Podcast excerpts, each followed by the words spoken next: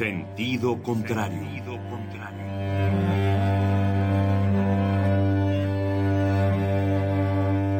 El Museo Universitario del Chopo presenta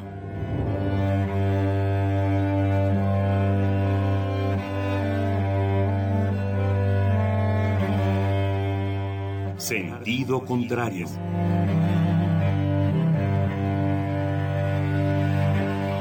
Una emisión de Marcelino Perelló.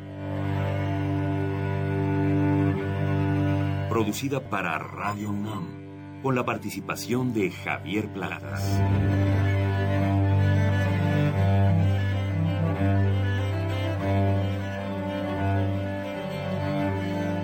A veces es la manera de llegar más rápido. A veces. A veces es la única manera de llegar. A menudo es la manera de no llegar. Y pese a todo, casi siempre es lo único que tiene sentido.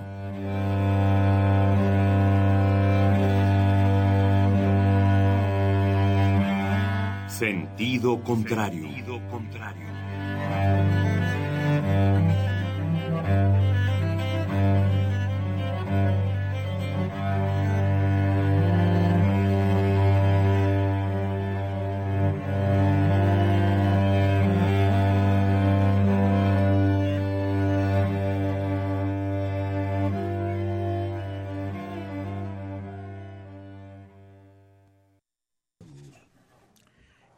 Aquí, alfalfas allá, salmones del mundo entero, naveguen.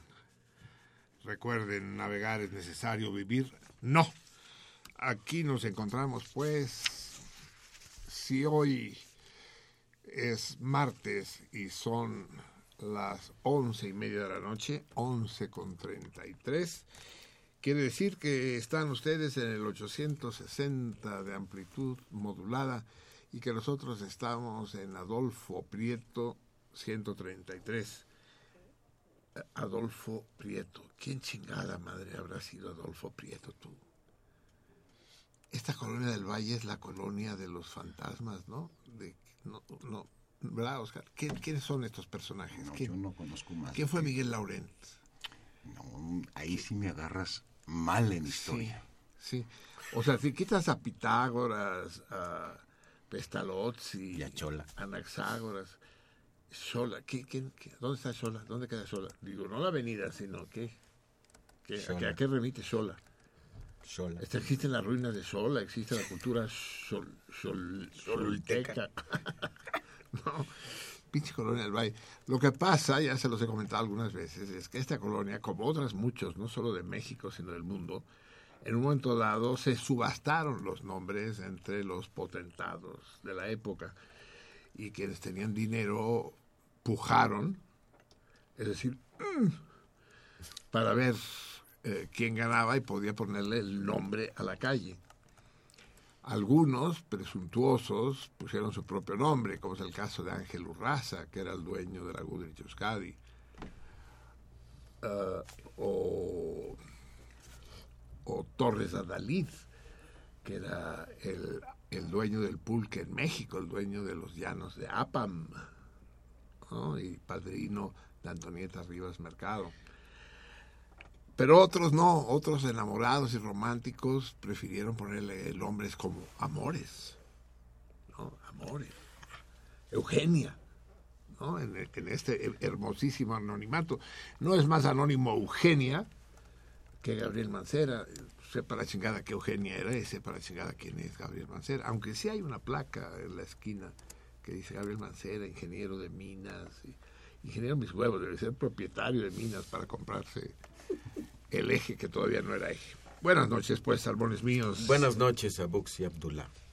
A la derecha, el Dios Padre, Yo mero. Javier Platas. A la izquierda, el Dios Platas. ¿Vika? Dios del Dios Platas. Puta, qué lapsus, qué lapsus. Bueno, sí, a la, a la muy izquierda del Dios. Es un Dios menor, pero es un Dios. sí. Eh, la, la, la irreemplazable Vika. Y hoy tenemos más gente ahí del otro, en la jaula de cristal de Albi. ¿Quién escribió el zoológico de cristal, Oscar? Edward Albi, ¿no? Creo que No sí. me acuerdo. Yo creo Hay que un sí. zoológico de cristal de, de este Tennessee. escritor, sí. No, no es Tennessee Williams, no. Es otro dramaturgo. A ver, ¿quién, quién, quién me puede averiguar una de las mujeres electrónicas que tenemos aquí? El Zoológico de Cristal, ¿de quién es? Porque ya saben que este es un programa cultural, chingada. O sea, no, aquí no venimos a perder el pinche tiempo, venimos a cultivarnos. Es más, con más precisión. Vienen ustedes a que los cultivemos nosotros. Nosotros somos los agricultores y ustedes las legumbres. Algunas son tubérculos subterráneos y otras son legumbres hermosas. Trepadoras. Los hay trepadoras, hay trepadoras, los chícharos, ¿no? Que Con que no vayan a salir como el chayote que produce más hojas que uno. ¿eh? Sí, Sí, una vez sembré un chayote en mi casa en una maceta y me puse a competir con él. Yo escribía una novela y otro. echaba más hojas que yo al día. Terminó llenando mi casa y mi novela me tardé todavía en terminarla más porque y la tuve que editorial entrar, acabó comprándote el chayote. pues me salió muy caro. ya me lo imagino. Están ustedes oyendo la voz de todo un personaje, amigos. Es hoy un día de fiesta para sentido contrario. Uno más, tenemos un invitado muy especial, pero voy a reservar su presentación. Esto es para que vayan, les vaya yo haciendo agua a la boca. Pero Vamos. se le reconoce por el chayote.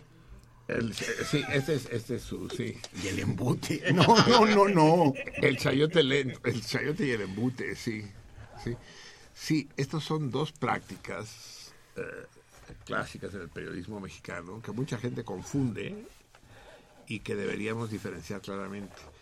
Aquí tienes a tu derecha, a, una, a tu izquierda, a una periodista eminente, que de tan eminente mandó a la chingada al periódico. ¿Decimos de qué, pe- qué periódico Sí. mandaste a la chingada? Sí, lo decimos. Aquí no nos callamos nada, cada jornada allá la Carmen de Lira. ¿No se llamará Carmen Delia Lira para que fuera Carmen de Lira?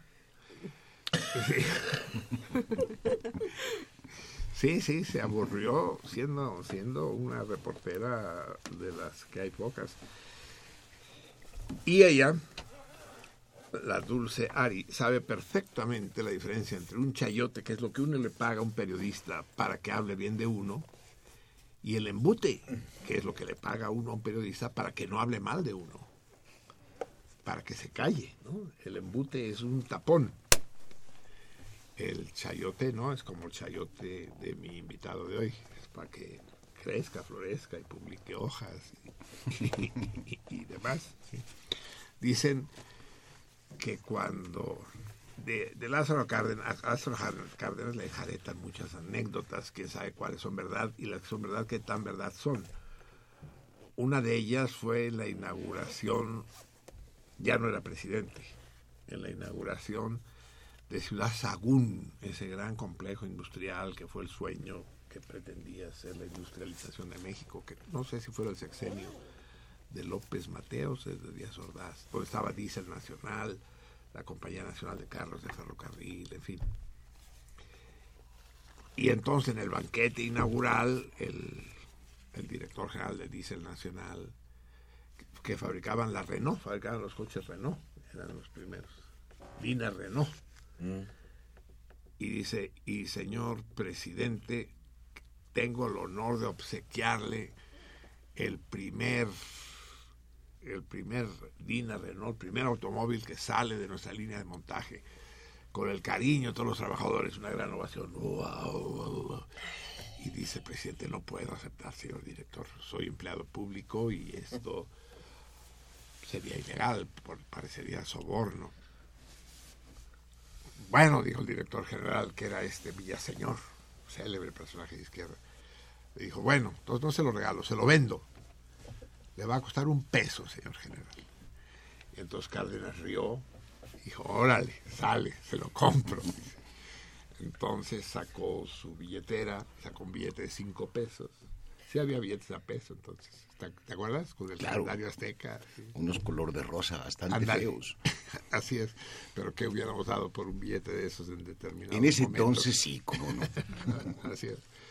Entonces saca un billete de cinco con ese personaje enigmático que nunca supo nadie quién era, ¿te acuerdas? Una mujer muy Una bella. tehuana.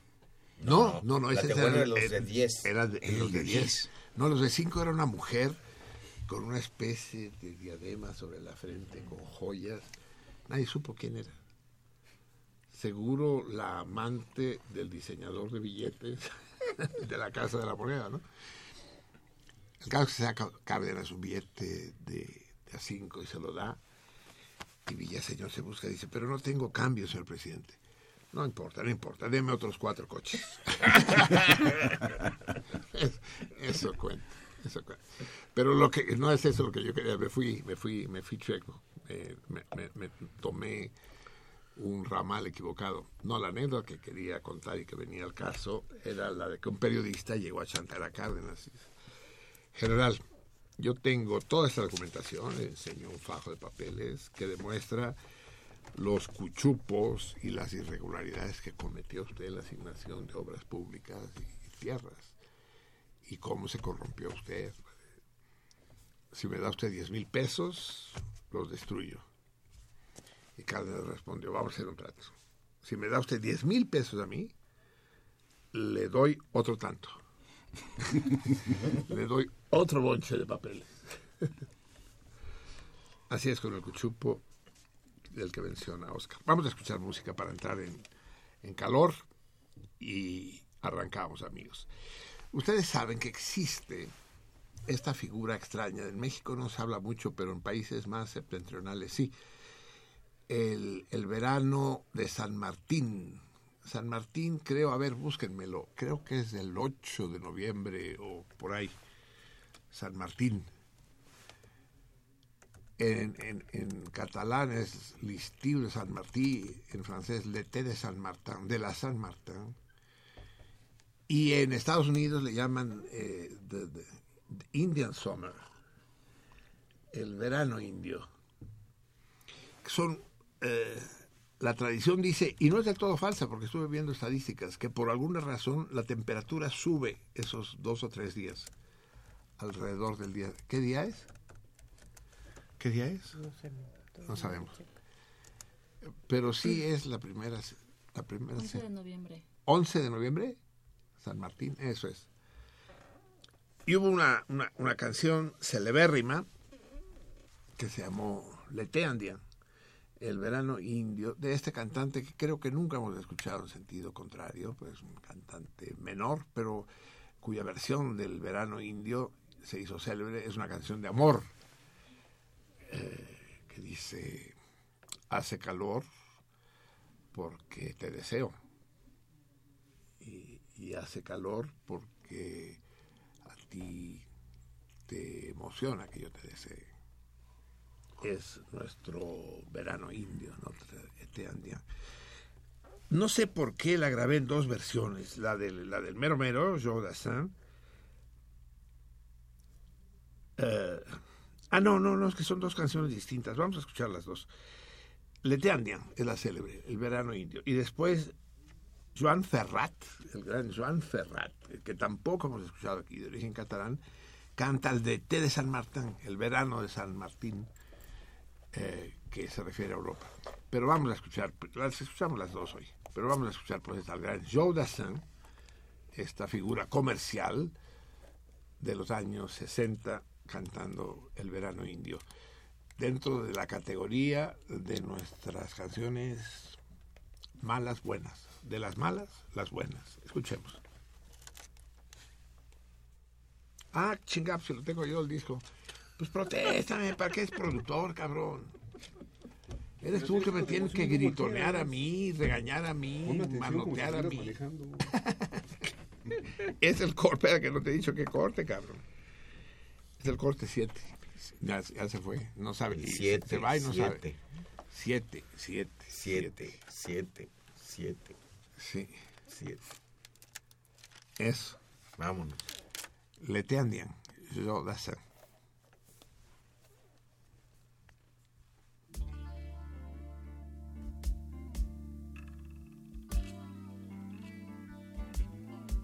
Tu sais, je n'ai jamais été aussi heureux que ce matin-là. Nous marchions sur une plage un peu comme celle-ci. C'était l'automne. Un automne où il faisait beau. Une saison qui n'existe que dans le nord de l'Amérique. Là-bas, on l'appelle l'été indien, mais c'était tout simplement le nôtre. Avec ta robe longue, tu ressemblais à une aquarelle de Marie Laurencin. Et je me souviens, je me souviens très bien de ce que je t'ai dit ce matin-là. Il y a un an, il y a un siècle, il y a une éternité. On ira où tu voudras quand tu voudras. Et l'on s'aimera encore lorsque l'amour sera mort. Toute la vie sera pareille à ce matin. Aux couleurs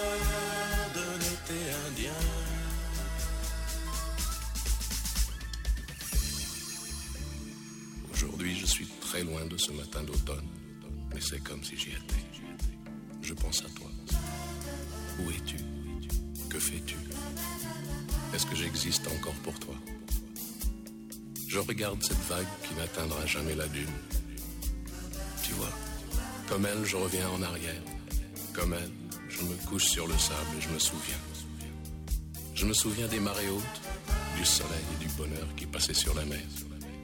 Il y a une éternité, siècle, il y a un an.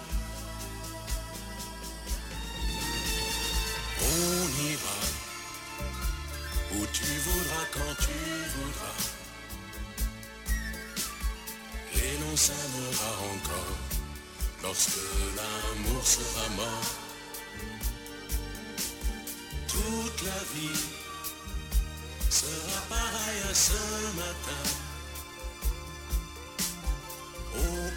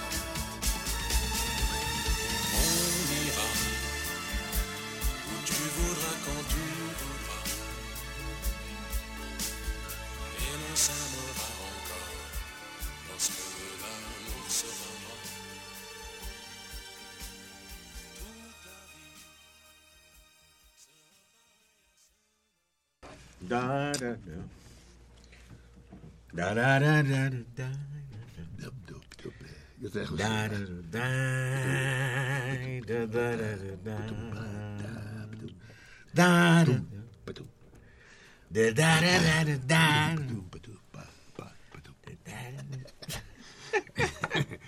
Nos da pela y un. Gacho. Bueno. Sí, amigo. No. Se las hubiera traducido, pero no podía yo traducirlas simultáneamente porque habla y habla y habla y no es imposible. Tenía que haberla traducido antes, pero no quiero perder más tiempo del que he perdido porque cada segundo gastado hoy es mal gastado si no conversamos con la personalidad. Y cuando digo personalidad no estoy usando el término en sentido meramente cortés, sino con toda la precisión del término. Uno de los personajes más interesantes, así lo definiré yo, de la literatura mexicana contemporánea. Eh, para muchos de ustedes es un personaje conocido, sin duda alguna. Para otros tal vez no tanto, porque su literatura no es fácil, no, no está al abasto de, de los eh, comedores de tinta que tanto abundan en este país.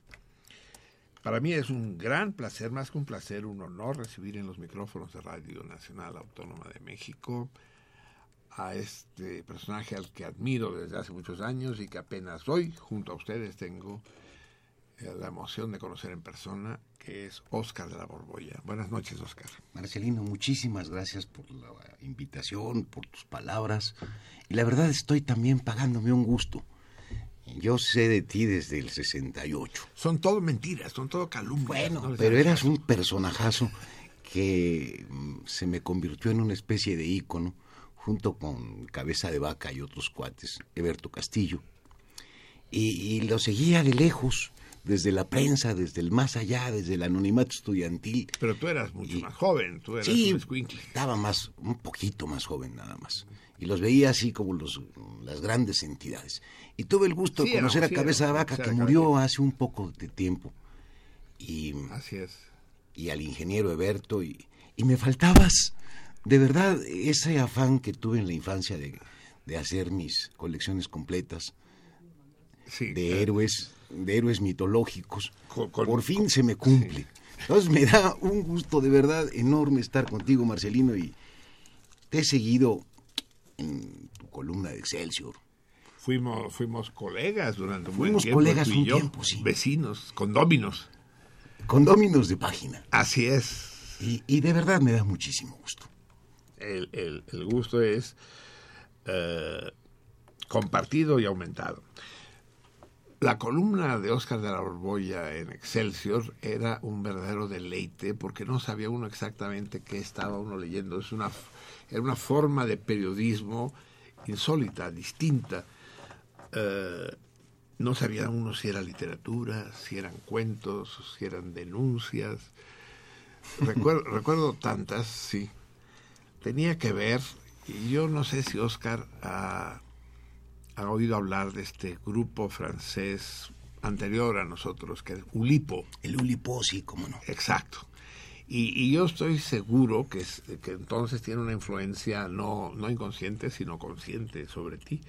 Ulipo, Ouvrage de Literature Potentielle, eh, la obra de literatura potencial, es un grupo de escritores, entre los cuales estaba Peret, eh, Queneau y, y otros, en que se propusieron eh, dar recetas para escribir, ¿no? Sí, algo sé porque fíjate que conocí a varios de ellos una vez que la Alianza Francesa reunió a este grupo de escritores con un grupo de escritores experimentales y a mí me lanzaron al frente porque antes de conocerlos había escrito las vocales malditas.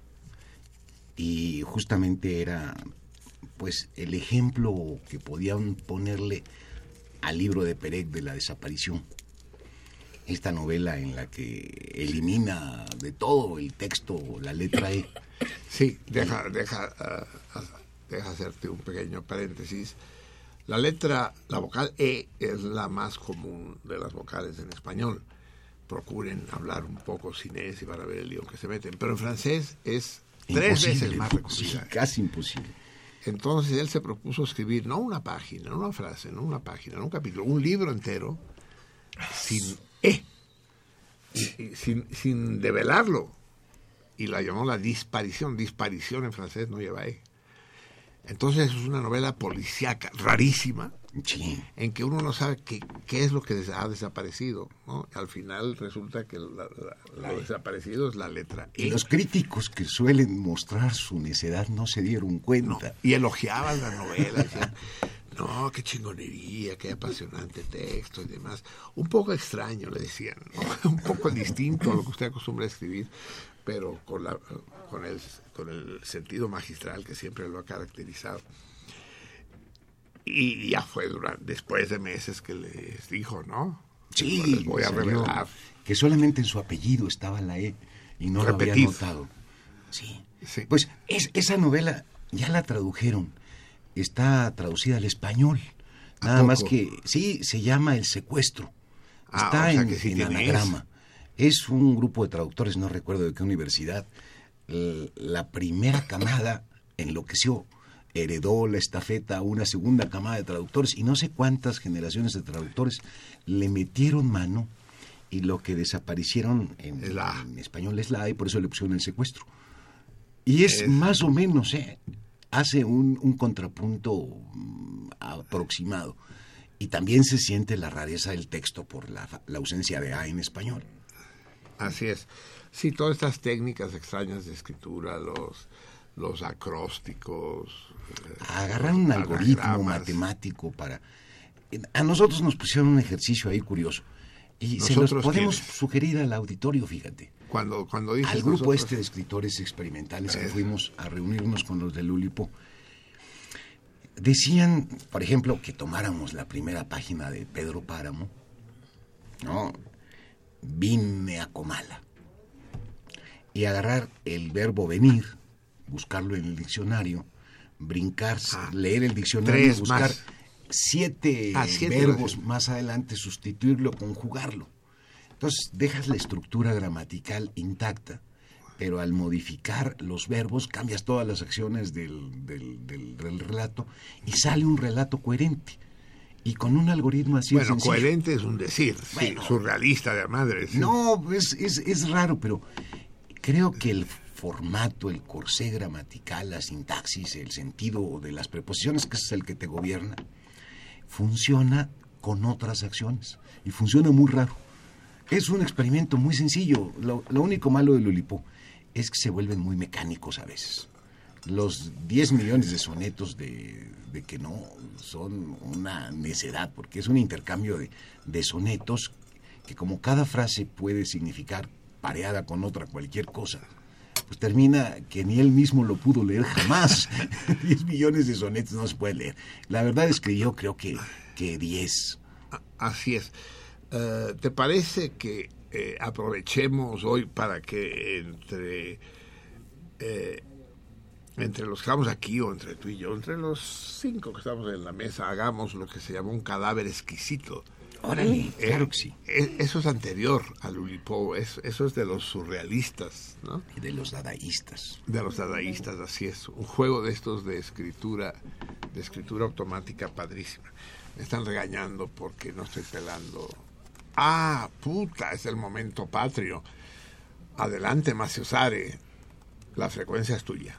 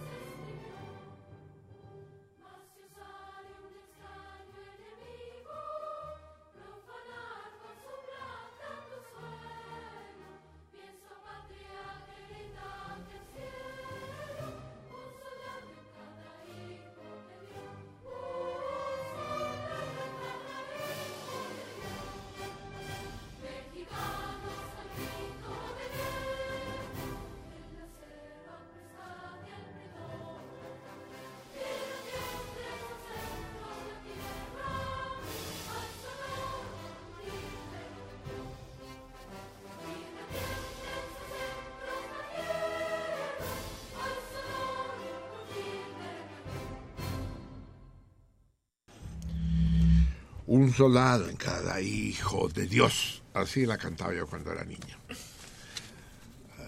éramos hijos de Dios. Bueno, los soldados, yo no. Eh, son pues las 12 de la noche con un minuto, de manera que ya no estamos en el día en que, que estábamos y que ni siquiera llegué nunca a decirles en qué día estábamos. Es que ah, el tiempo pasa, que es un primor, pasa la vida, pasa el amor. Por cierto, que esta canción que yo no había escuchado nunca, hace poco, no, hace poco, hace meses, un salmón la encontró y me la mandó. Y quedó por ahí enterrada, la tengo que recuperar para que ustedes la escuchen. Grabada ya no sé por quién. El día de ayer fue 10 primario y como, como es múltiplo de 10, es un instrumento agrícola. Pioche. Pioche, que contrariamente a lo que ustedes, sabedores de francés, piensan, no quiere decir piocha, no quiere decir pequeña barba afilada, sino que es el pico. La pioche es el pico. Sin albur. Pero se, se acabó el, el, 10 primario y estamos ya en el 11 primario cera del año 224. La cera, ¿qué, des, qué, qué, qué no decirles de la cera?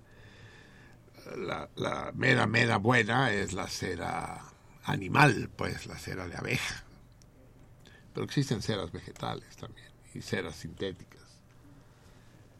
Eh, yo me hice amigo de unos fabricantes de velas gringos que eran mis vecinos en Puebla y a los que les compraba velas de cera de, cera de abeja.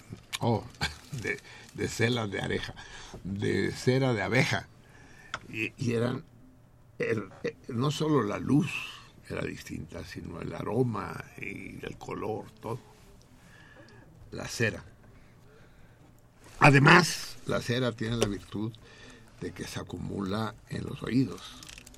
Y uno de los grandes placeres de este mundo, de los grandes, es rascarse los oídos. ¿No? Eh, no hay nada parecido. Yo creo que los dos grandes inventos de la segunda mitad del, del siglo XX, los dos inventos indiscutibles, sin los cuales no la vida sería una mierda, son, por un lado, los taxis Uber. Y el segundo, los hisopos, los cotonetes. Cuando el otro día la pinche Mivi me tiró al excusado toda mi colección de cotonetes sí. y anduve dando vueltas por la casa como alma en pena, desesperado. Eh, los cotonetes. Yo recuerdo que mucha gente había antes que se dejaban crecer la uña del dedo meñique para poderse rascar a gusto el, fondo, el, el fondo del oído. ¿no? Yo no he llegado a eso, pero algún día llegaré. Todavía no. Es la autosuficiencia, te diré. Exactamente. es, es, es, una forma de liberación. Bien, amigos míos, hoy iniciamos una nueva etapa en el programa una, un, una etapa, un estilo nuevo de este. Hemos recuperado lo mejor que hemos podido de lo mejor de nuestra, de nuestra etapa floreciente. Pero introducimos nuevas formulaciones y, y una de estas formulaciones es la de que vamos a tener cada martes la participación de algún intelectual interesante, de algún intelectual de prestigio, con el que podremos o no estar de acuerdo, pero con la condición sine qua non de que sea interesante, de que nos diga nada. Eh, de que no nos diga nada, que no sea interesante, que nos diga nada. pero conste que no dije no nos diga nada, es el problema de la doble negación.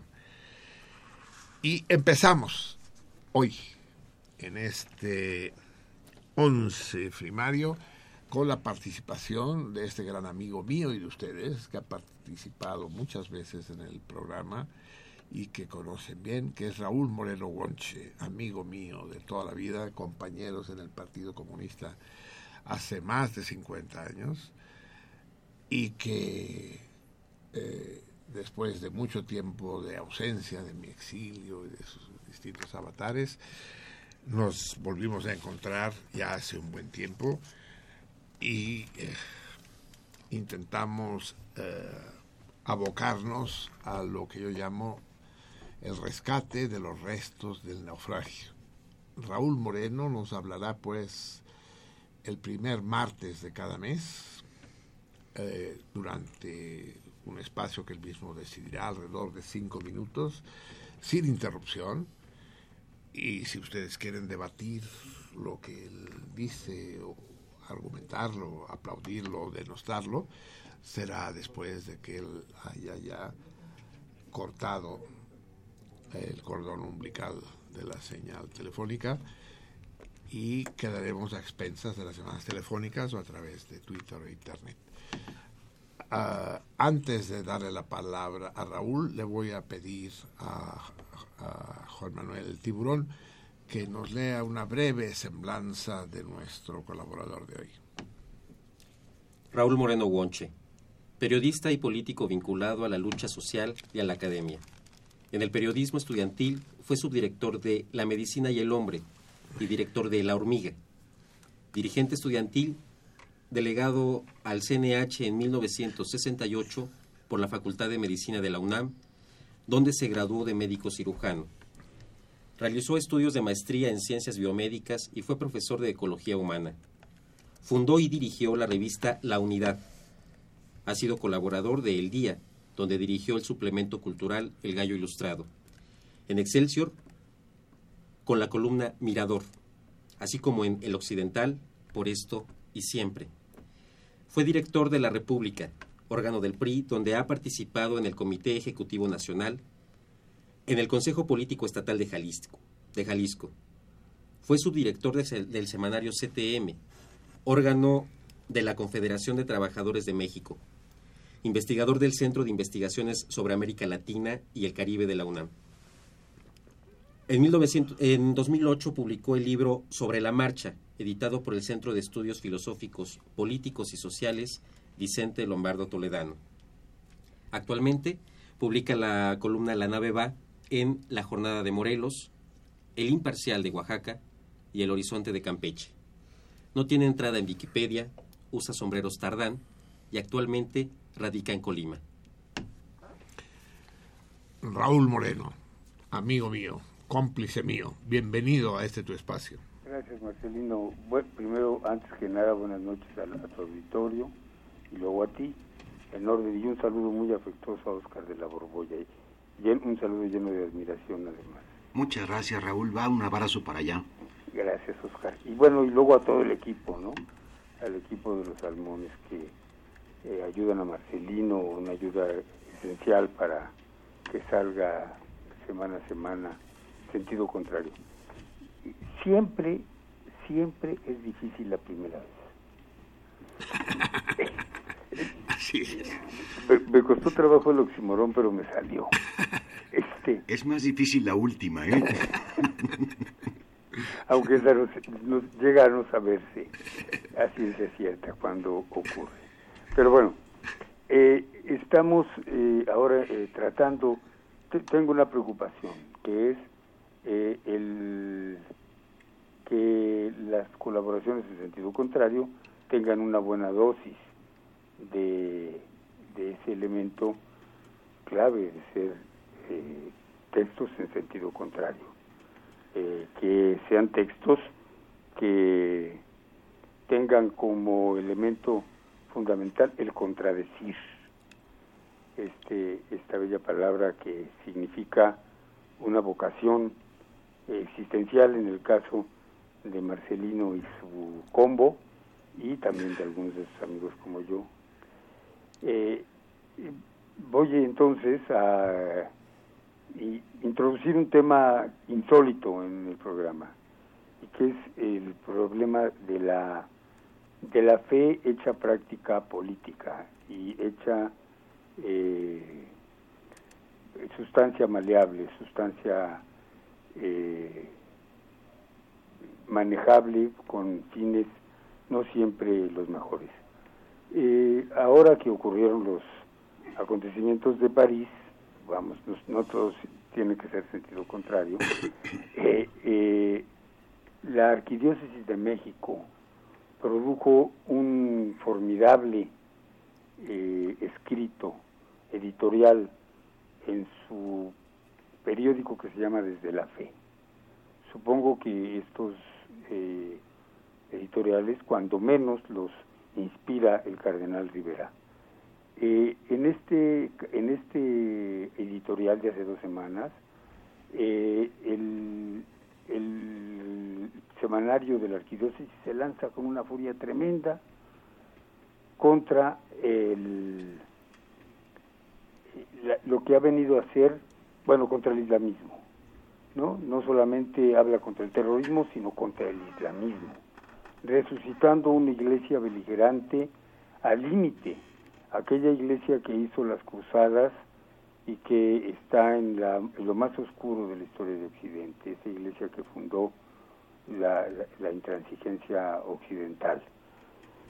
Y, eh, y desde luego lo, lo, notable es que esta, este texto se opone filosóficamente de manera brutal y religiosamente también a las eh, consideraciones, a las teorías del, eh, y a la doctrina del Papa actual, del Papa Francisco, ecuménica, que viene arrastra pues desde Juan XXIII y el Concilio Vaticano II, y que busque el diálogo y el respeto entre las religiones. Aquí no, aquí al estilo de aquella iglesia de la conquista, de aquella iglesia de los siglos XV, XVI y XVII que arrasaba pueblos enteros en nombre de la fe, se lanzan a convocar a una guerra santa del occidente cristiano contra el Islam.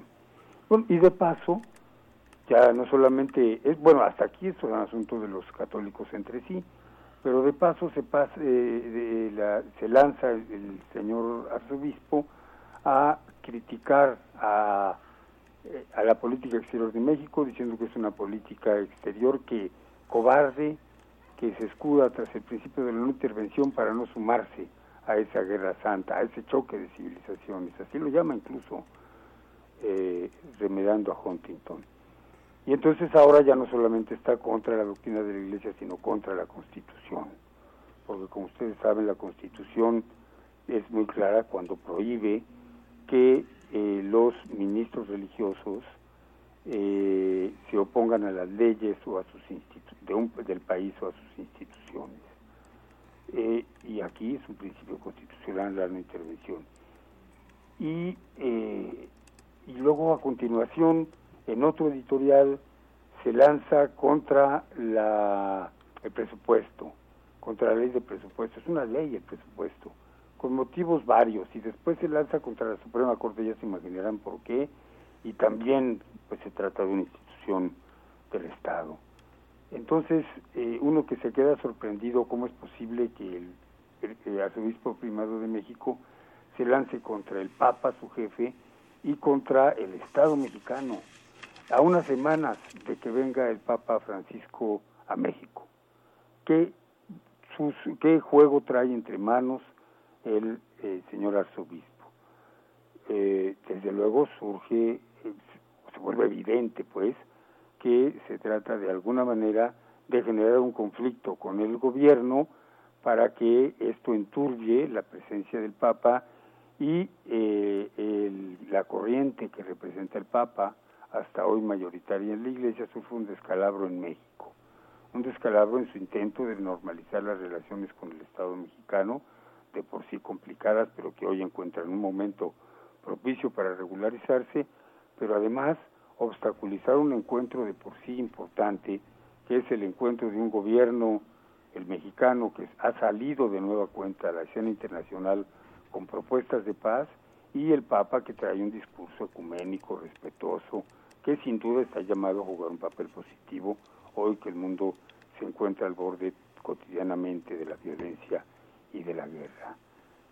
Eh, es una lección sin duda magnífica de la política eh, procelosa, enredada, oscura y con un toque magistral por parte de una de las iglesias más de, de las secciones católicas más reaccionarias del mundo, que es la Iglesia mexicana eh, reunida alrededor del episcopado. Buenas noches. He dicho varias veces, Oscar, que Vasconcelos se equivocó en el lema que le atribuyó a nuestra universidad, que el lema real de la UNAM tiene que ser alrededor del escudo aquel con América Latina, el cóndor y el águila, tiene que ser ¿por qué fácil si se puede difícil? Y somos del estandarte. No conseguimos hacer nada bien, nada. Todo, nos sale mal. Empezamos el programa escuchando a Emiliana, que ya ha sido dada de baja desde hace meses de este programa. Pues vamos a poner Emiliana. Después tenía que terminar la locución de Raúl para escuchar El verano de San Martín de Joan Ferrat. Y no se pudo escuchar. Eh, y así, de derrota en derrota hasta la victoria final, amigos. vamos a aguantar entonces a Jean Ferrat durante un rato porque el efecto cinematográfico que yo quería darle se perdió. Esta fue pues la intervención eh, apasionante, como lo serán todas las suyas, de Raúl Moreno Gonchi. Eh, yo tendría cosas que discutir con él, sin duda alguna. Pero la idea de las cápsulas no es que, se, que, haya un diálogo entre los farmacéuticos, entre los hacedores de cápsulas y yo, sino que tienen su espacio, son libres de decir lo que sea. Los que sí pueden debatir con él son ustedes, eh, radio escuchas, y tal vez los estamos en la mesa, empezando por nuestro invitado o cualquiera de los demás, podremos discutir con ustedes, no con él. Esa es la idea de la cápsula un espacio, lo que es una cápsula, ¿no? Un espacio hermético, cerrado. Eh, para ello tendrán que llamarnos por teléfono, ya lo saben ustedes de memoria, al 55 36 89 89.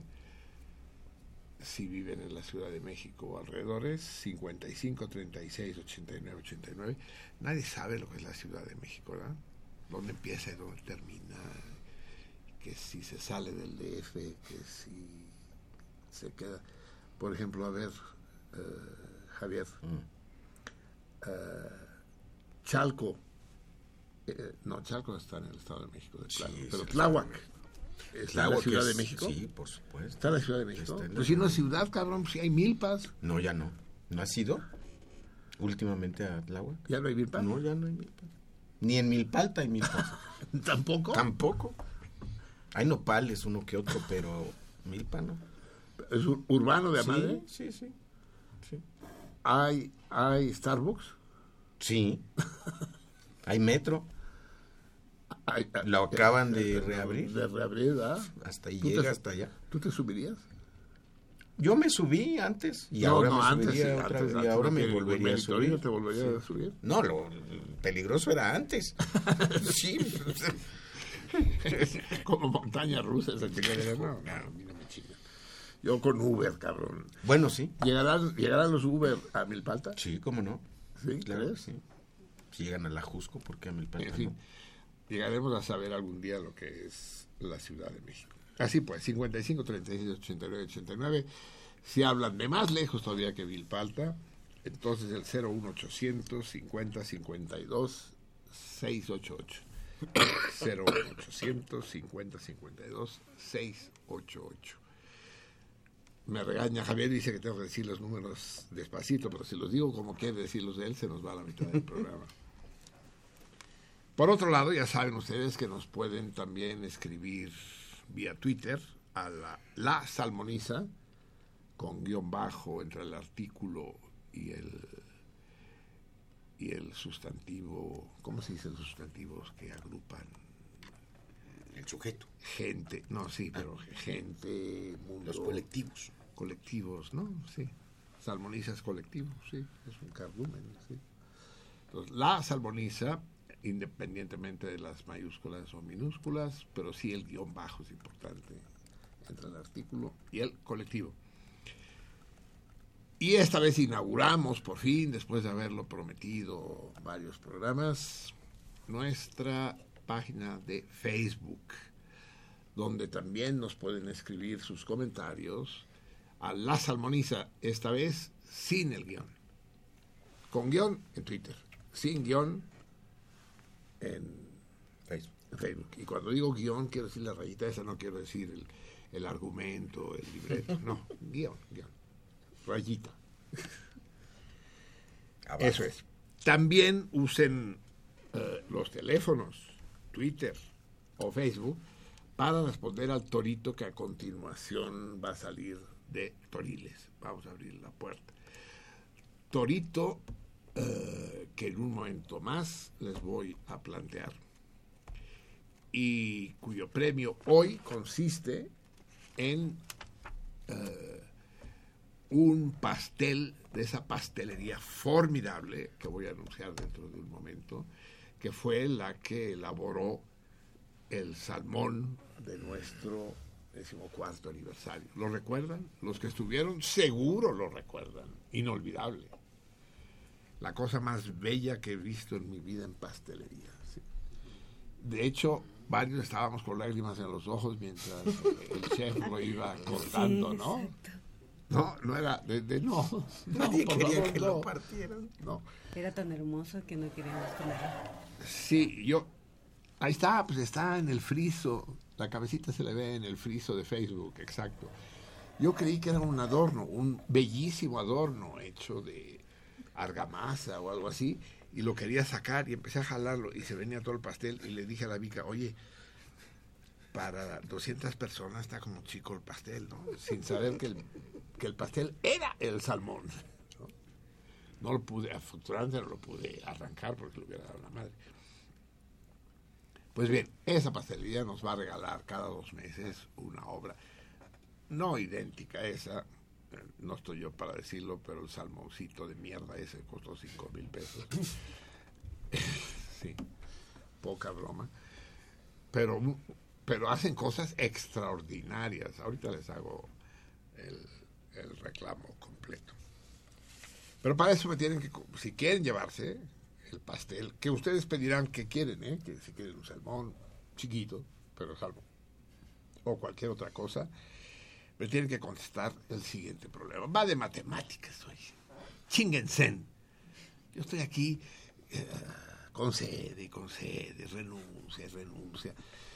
Pongo música que no me gusta, pongo rock, pongo mamadas que detesto y mis corridos de caballos y to- mis, mis toritos matemáticos los tengo arrinconados.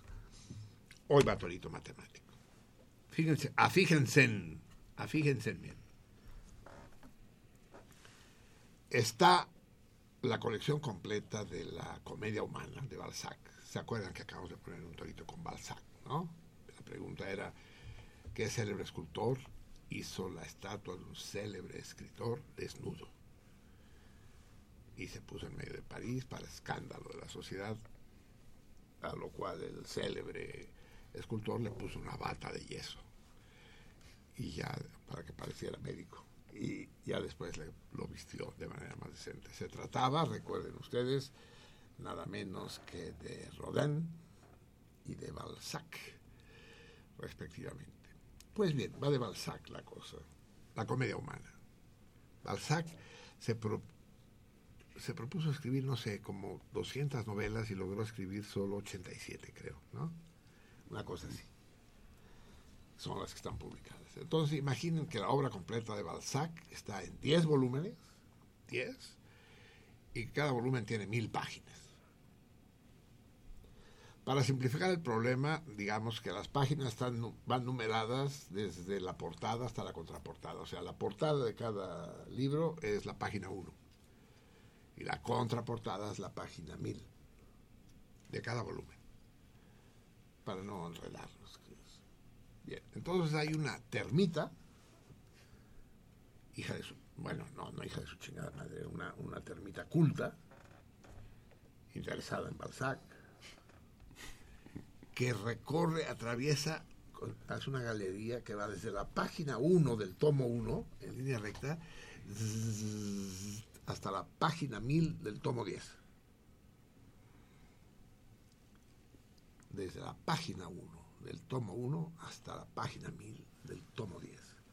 La pregunta es, Salmones, ya lo ven venir, ¿cuántas páginas atravesó la termita? Lo repito con detalle, después lo repetiremos más adelante, pero siempre eh, de manera un poco menos detallada. Está la comedia humana de Balzac puesta en el estante, en el orden habitual, ¿no? A la izquierda el tomo 1, a la derecha el tomo 10, puesto ahí. Son 10 tomos, cada tomo tiene mil páginas contando las portadas. Y una polilla va desde la página 1 del tomo 1 hasta la página 1000 del tomo 10. La pregunta es, ¿cuántas páginas leyó, entre comillas, la termita? ¿Cuántas páginas atravesó? Contéstenme al 55 36 89 89, al 01 850 52 688, a la salmoniza con guion en Twitter o a la salmoniza sin guion en Facebook. Bien, el, el problema está planteado y váyanse relamiendo, porque además de hermoso, el salmón era delicioso. Delicioso, no sabía salmón. Sabía Pero- pastel. Sabía a un pastel delicioso. sí. Eh, yo en ese momento debo hacer un mea culpa y, y preguntarme a mí mismo, me pregunto y me acuso por mi culpa, por mi culpa, por mi gran culpa, de cómo es posible que un personaje como Oscar de la Borbolla lo hayamos pescado 14 años después de haber iniciado este de Braille. Oscar Borbolla debió haber sido de los fundadores del cardumen. Andaba dormido si es que era a estas horas. Segu- seguramente es un salmón diurno nuestro Oscar. Oscar ha- se ha sumergido en todos los géneros de la literatura. Yo no sé si has, excepto el excepto el directorio telefónico, ha escrito cuento, novela, ensayo, crítica, teatro tal vez, Sí, poesía. poesía sin duda, sí. He hecho horóscopos también en algunas épocas en las que estuve necesitado, pero de manera este, clandestina. Tienes libros pedagógicos, ¿no? Tienes textos. Tengo de- textos pedagógicos y un manual de creación literaria por ahí. Así es. He hecho de todo, creo que sí. Eh, Aforismo. Es más, filosofía has, para has dado inconformes. cursos, eres, eres Sí. catedrático. Este libro de filosofía para inconformes es una miscelánea de géneros. Meto aforismo, relato, eh, fábula, diatriba, cartas a machotes de carta. Y, y- va fluyendo la idea a través de muchos géneros. Qué hermoso.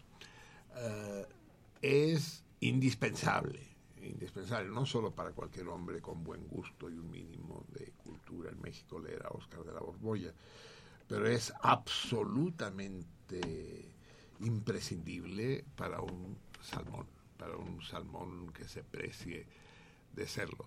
Leer a Oscar de la Borbolla es efectivamente remontar un rápido, estrellarse contra las rocas, arriesgarse a ser devorado por una gaviota o caer en las arpas de un oso polar. Es una auténtica aventura la lectura, tanto en los textos cortos como en los largos. Que hay, hay- hay dos preguntas evidentes, Oscar, a riesgo de aburrirte a ti, pero, pero que no puedo prescindir de ellas. La primera es, ¿qué te, ¿qué te condujo hacia los caminos de la literatura? Desde muy joven, ¿no? Uy, mira, mi, mi biografía está marcada por una fecha cuando cumplí cinco años. Cinco. Sí, a mi madre le dio una embolia y de ahí ya no se volvió a levantar. Y entonces tenía que entretenerle en las tardes leyéndole poemas, porque no había más que leerle, ¿no? Porque a mí me fascinara. Y le leía a, a Ella Antonio eh, Plaza. estaba inmóvil, pero estaba consciente. Sí, con una hemiplegia que la tenía ahí detenida. Y le leía el álbum del corazón de Antonio Plaza. Y su reacción ante estos poemas hacía que a mí me gustaran aunque no los entendiera. Imagínate. ¿Te gustaba que a ella le gustara? No, me gustaba que a ella la desesperaran. me trataba de alcanzar, pero como yo le daba vueltas a la silla de ruedas, no lo lograba. Y mientras me los iba aprendiendo, y le decía algo así como, eres tú, eres tú la fada hermosa a quien rendí mi corazón ingente, bate retro infeliz vieja asquerosa, negro cadáver de ilusión ardiente, poema de un amor santo y divino forrado de indecente pergamino. Tu boca ayer fragante como rosa, depósito de perlas inocentes, se ha convertido en cueva tenebrosa donde bailan un par de flojos dientes. Y seguía. eh, ¿Eso le leías tú a Eso tu le leía, madre? sí, sí, sí. Y tenía. te Eres digo, un hijo ejemplar, Abraham. poquito más de cinco años. Porque me habían llevado al, al kinder, al maternal desde que nací. Ella era maestra de primaria y me dejaba eh, hipotecado ahí con, con las educadoras. Y yo creo que aprendí a leer por osmosis. Porque ella no me lo enseñó, pero ya cuando ella ya no me lo pudo enseñar, ya no podía.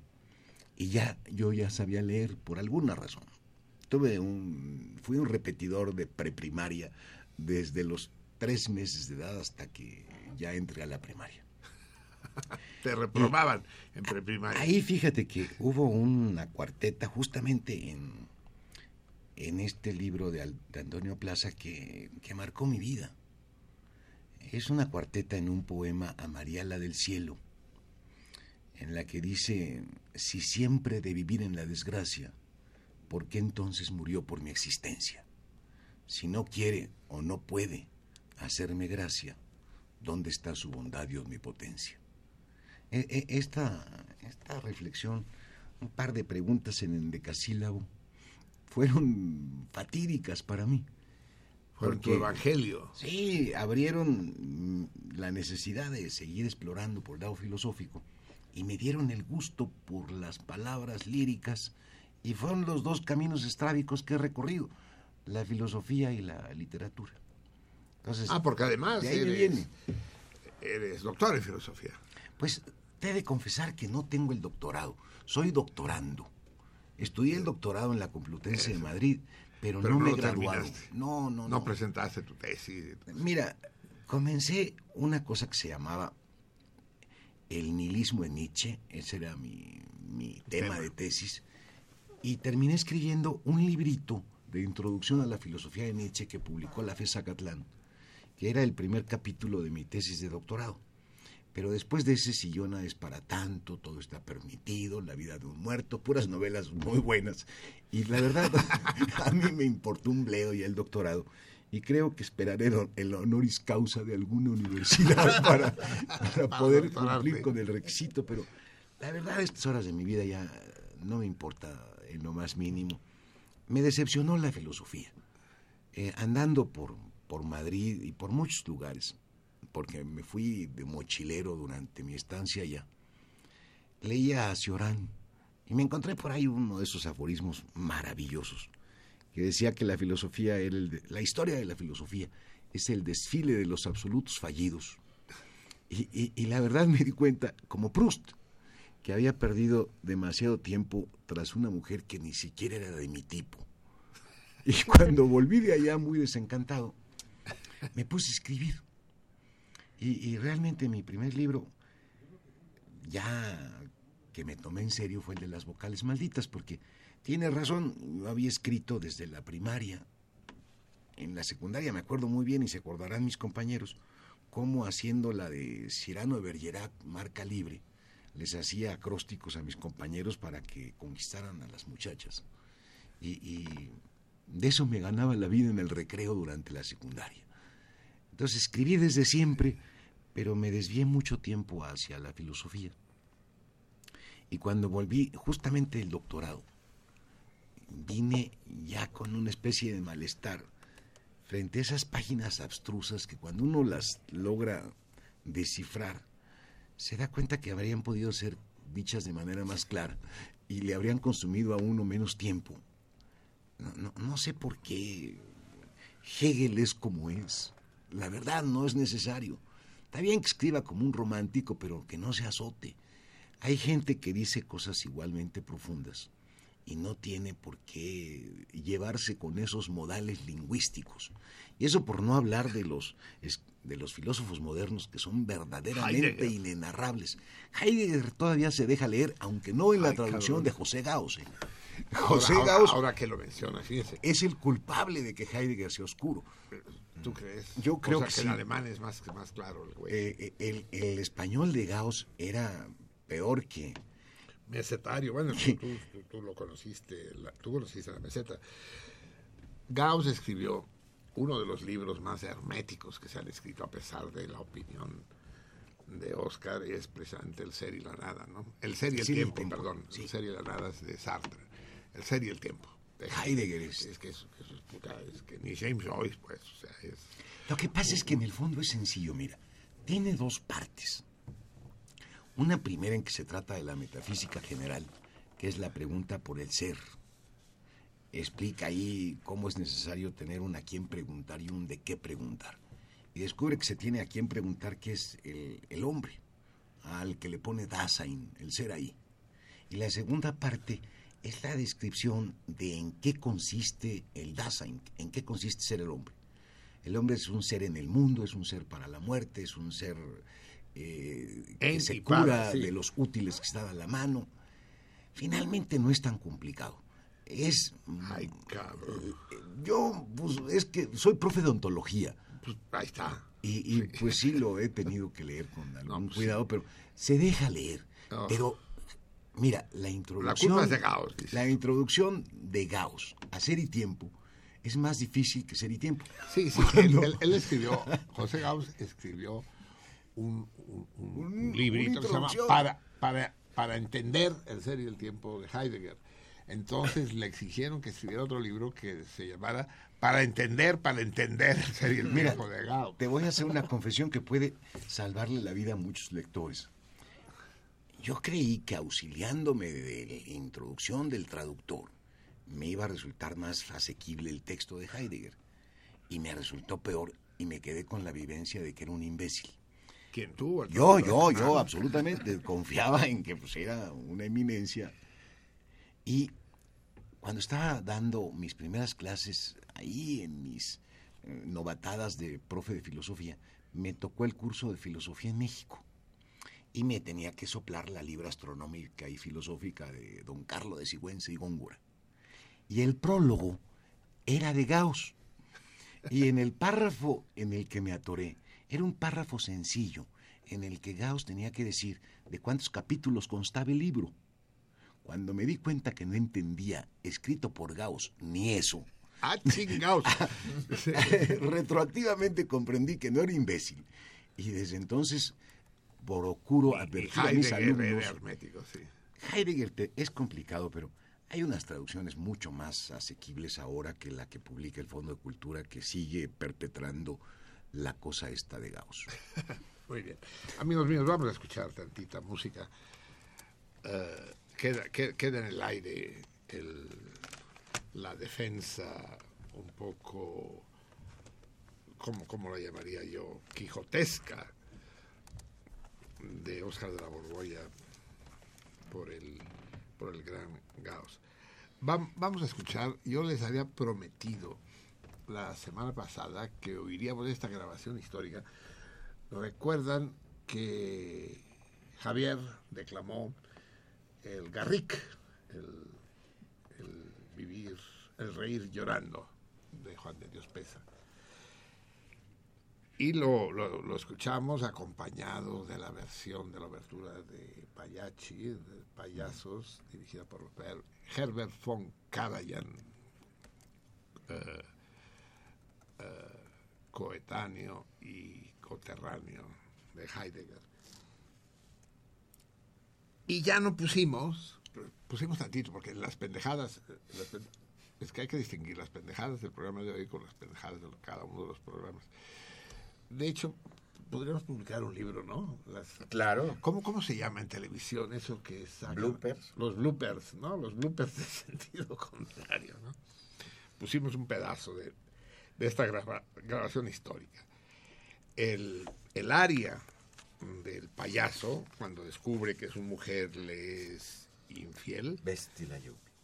Eso es. Eh, pero interpretada nada menos que por Enrico Caruso. Ustedes, ustedes dirán, Caruso es un personaje mítico, algo así como, eh, qué sé yo, como Zeus. Ulises, sí. No, es decir, no, no se puede oír a...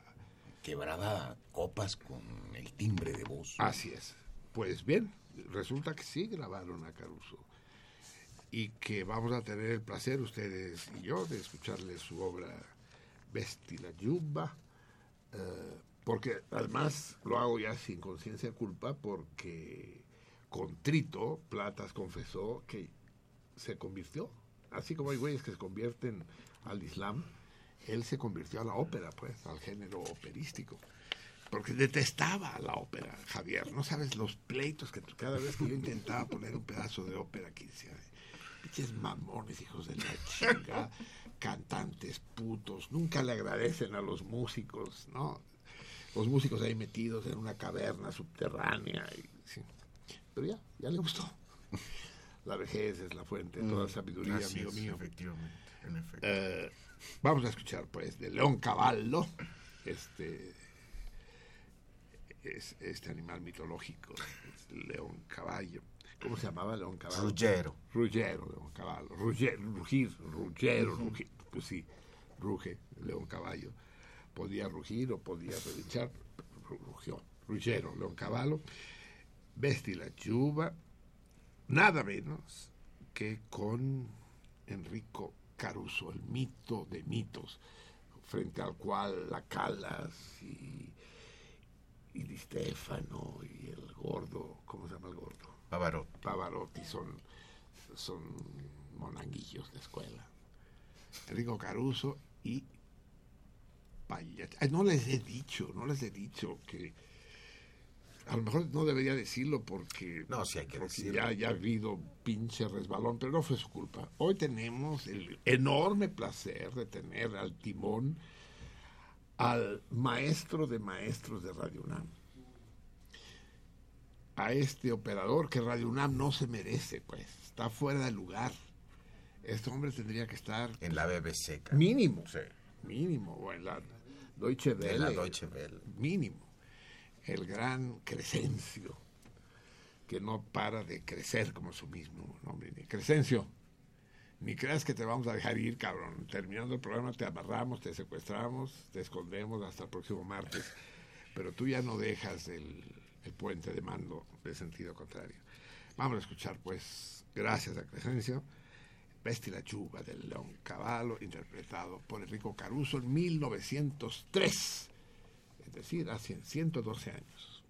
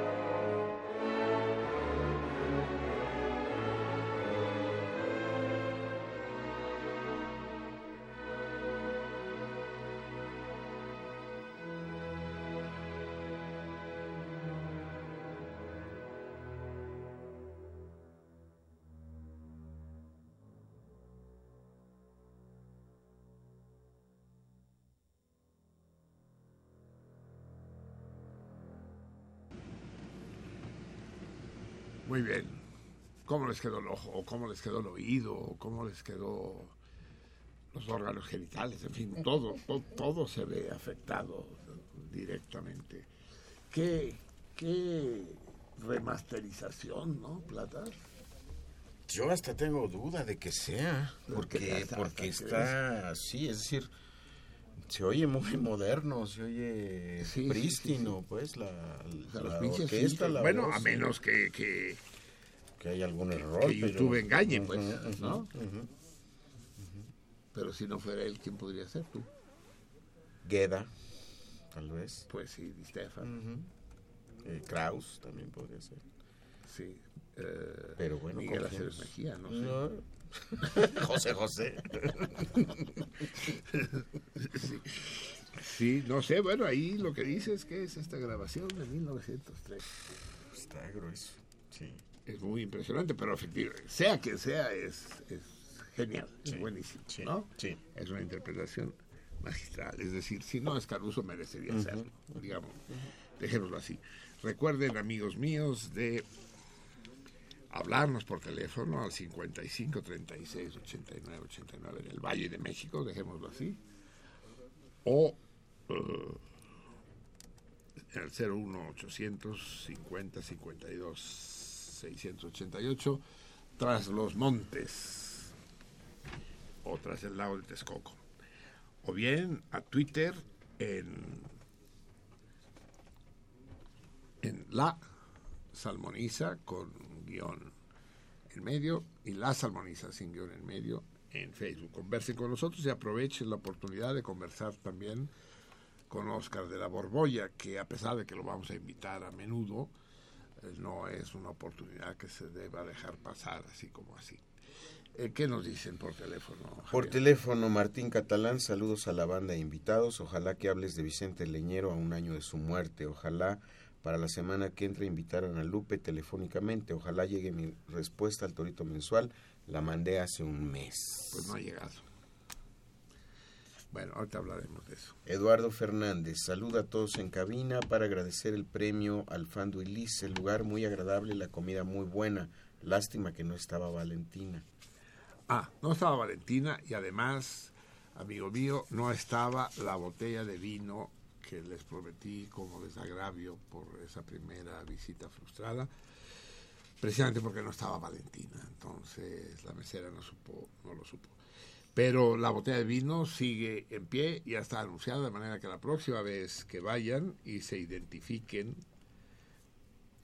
que, que vaya Eduardo Fernández y se identifique, tendrán esa botella de vino gratuita En familia. cortesía de el equipo de sentido contrario. José Bolaños, adivinanza, ¿quién es un poderoso personaje de la Rusia, tan poderoso como Rasputín, pero rasurado al ras, tan al ras que solo le quedó lo Putin? Rasurado al ras, ¿quién? Pues, ah, sí, lo Putin, ras Putin. No, yo no, yo no defenestro a, yo le cambié ya, yo muy a menudo lo, le puse el acento en la I y hacía su palabra, su apellido agudo. Pero desde que se está enfrentando a los gringos y defendiendo a Bashar al-Assad, digo a, a sí, a Bashar al-Assad en Siria, yo ya simputizo con Putin, Putin con el acento, le volví a poner el acento en la U. Sí, cabrón, si no fuera por él, los gringos andarían en caballo de hacienda por el mundo, cabrón. Pinches franceses ya dieron las nalgas, qué fáciles son esos güeyes. ¿Saben cuántos franceses se necesitan para defender París? No se sabe porque no lo han hecho nunca. París, París nunca ha sido tomada por las armas, sí. porque se rinden antes. Tuvieron su resistencia con De. Sí, sí, sí, sí, pero con París ocupado por los alemanes, sí tuvieron, y heroica además, sí señor. Héctor Covarrubias manda saludos a Marcelino, al equipo y en especial a Oscar de la Borbolla. Muchas Puta, gracias. tenemos que, tú sí sabes quién es Héctor Covarrubias, es todo un personaje, es, lo habíamos perdido, ¿no? Hace mucho que no hablaba, años, y gracias a ti recuperamos a, a- al gran Héctor eh, es, esa bellísima obra plástica que, que nos regaló y que encabeza nuestra página en Twitter. Eh, es, es magistral, es, está en un lugar de honor de mi casa porque con todo el, el gandallismo del mundo me la eh, apropié. El Tlacuache pide que cuenten un chiste de gallegos. Manda saludos a todo el equipo. Va, un chiste de gallegos, Tlacuache, para ti. Resulta que dos gallegos, Rogerio y Baudilio, eh, deciden poner una fábrica de clavos. Ellos han trabajado en herrería toda la vida. Dice, dice Baudilio, vamos a poner una fábrica de clavos. No hay suficientes clavos en Galicia. Vamos a poner una fábrica de clavos y tendremos éxito. Dice, está bien, Rogerio, pero piensa que para que un negocio tenga éxito es preciso el mensaje, la publicidad. Sin publicidad, sin, sin, sin proyección en mercadotécnica, no podremos. Dice, sí, dice, "Ah, podemos, podemos falar, podemos falar con Leopoldo, nuestro amigo diseñador gráfico, que nos haga un bello anuncio, un cartel. Dice, dicho, Leopoldo, queremos que hagas el anuncio de nuestra fábrica de clavos. Somos somos Quirós, yo soy Quirós, él es Salgado, Quirós y Salgado. La fábrica de clavos, Quirós y Salgado, Salgado Quirós, como tú quieras, pero un anuncio, una gráfica así atractiva que llame la atención. Dice Leopoldo, "Eh, claro, amigos míos, eu faço, eu faço para ustedes, sí. Y una semana después, ya trajiste el proyecto, Leopoldo, trace, trace, trace. Y despliega así el rollo de cartulina y se ve una imagen del Cristo crucificado, ¿no? Cristo doliente así, con la sangre que le corre del costado y de las heridas de las palmas de las manos y de los pies. Y la frase abajo que dice, con clavos Salgado y Quirós no se desclava ni Dios. Y dice, ¿qué, qué les parece? Dice todo orgulloso Leopoldo. Y se quedan los dos viendo. Dice, "Eh, bonito es, bonito es, pero Leopoldo, Galicia es un país muy católico, nos van a linchar, esto no podemos difundirlo, vamos a acabar expulsados, en el mejor de los casos, si no nos queman en la plaza pública. ¿Cómo se te ocurre? Dice, me dijeron que algo llamativo. Sí, llamativo sí, pero esto no. Haz otro, por favor, otro. Pero que no, sin Cristos, por favor, que no, que, que- que- no haya Cristos, que no haya sangre. Dice, bueno, hago, faço uno más, uno más, uno más, uno más. Pero solo un. Si no les gusta, no hago ningún otro. Está bien, Leopoldo, uno más. Sin Cristo, ni sangre. La semana viene Leopoldo y dice, aquí está. Espero que les guste. Ya les dije que otro no hago, ¿eh? Y despliega la cartulina, las enrolla y les enseña. En ese se veía una cruz, solo una cruz, sin Cristo y sin sangre, la cruz vacía. Y el lema abajo dice, con clavos, Quirós y Salgado, esto no hubiera pasado.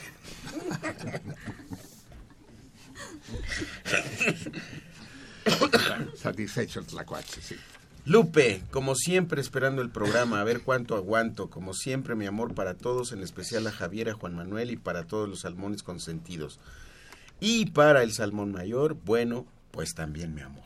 Mm, ta madre, ya se enojó conmigo la Lupe. Dice, bueno, pues, ya que, dice, pues también. La querida Lupe, quiero que sepas, eh, Oscar, Lupe es la, la insignia del cardumen, tiene 93 años y no se pierde un solo programa, solo que está casi sorda y no se quiere poner audífonos. De manera que gracias a ella, toda la unidad habitacional de, de ¿cómo se llama? Sí, que está ahí frente a la... ¿Plateros? Plateros. Plateros. Toda la unidad habitacional de Plateros escucha sentido contrario, porque tiene tres radios y los prende todos a todo volumen para poder escuchar. Pablo Ah, un, Marentes. un saludo muy cariñoso, ¿no? Para todos los habitantes De Plateros. Lomas de Plateros, sí. Pablo Marentes dice que el programa es excelente. Pablo Marentes. Cuando dice Pablo Marentes, quiere decir Pablo Marentes. Pues eso dice allí, sí. Pablo Marentes. ¿Quién tomó esta llamada? ¿Lo averiguas?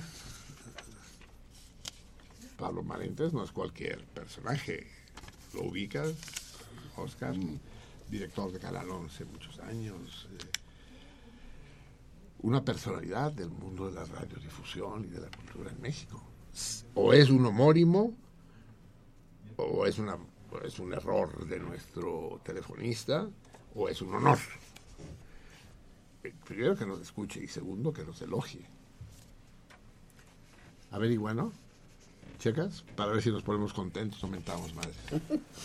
Guillermo de la Paz contesta el torito.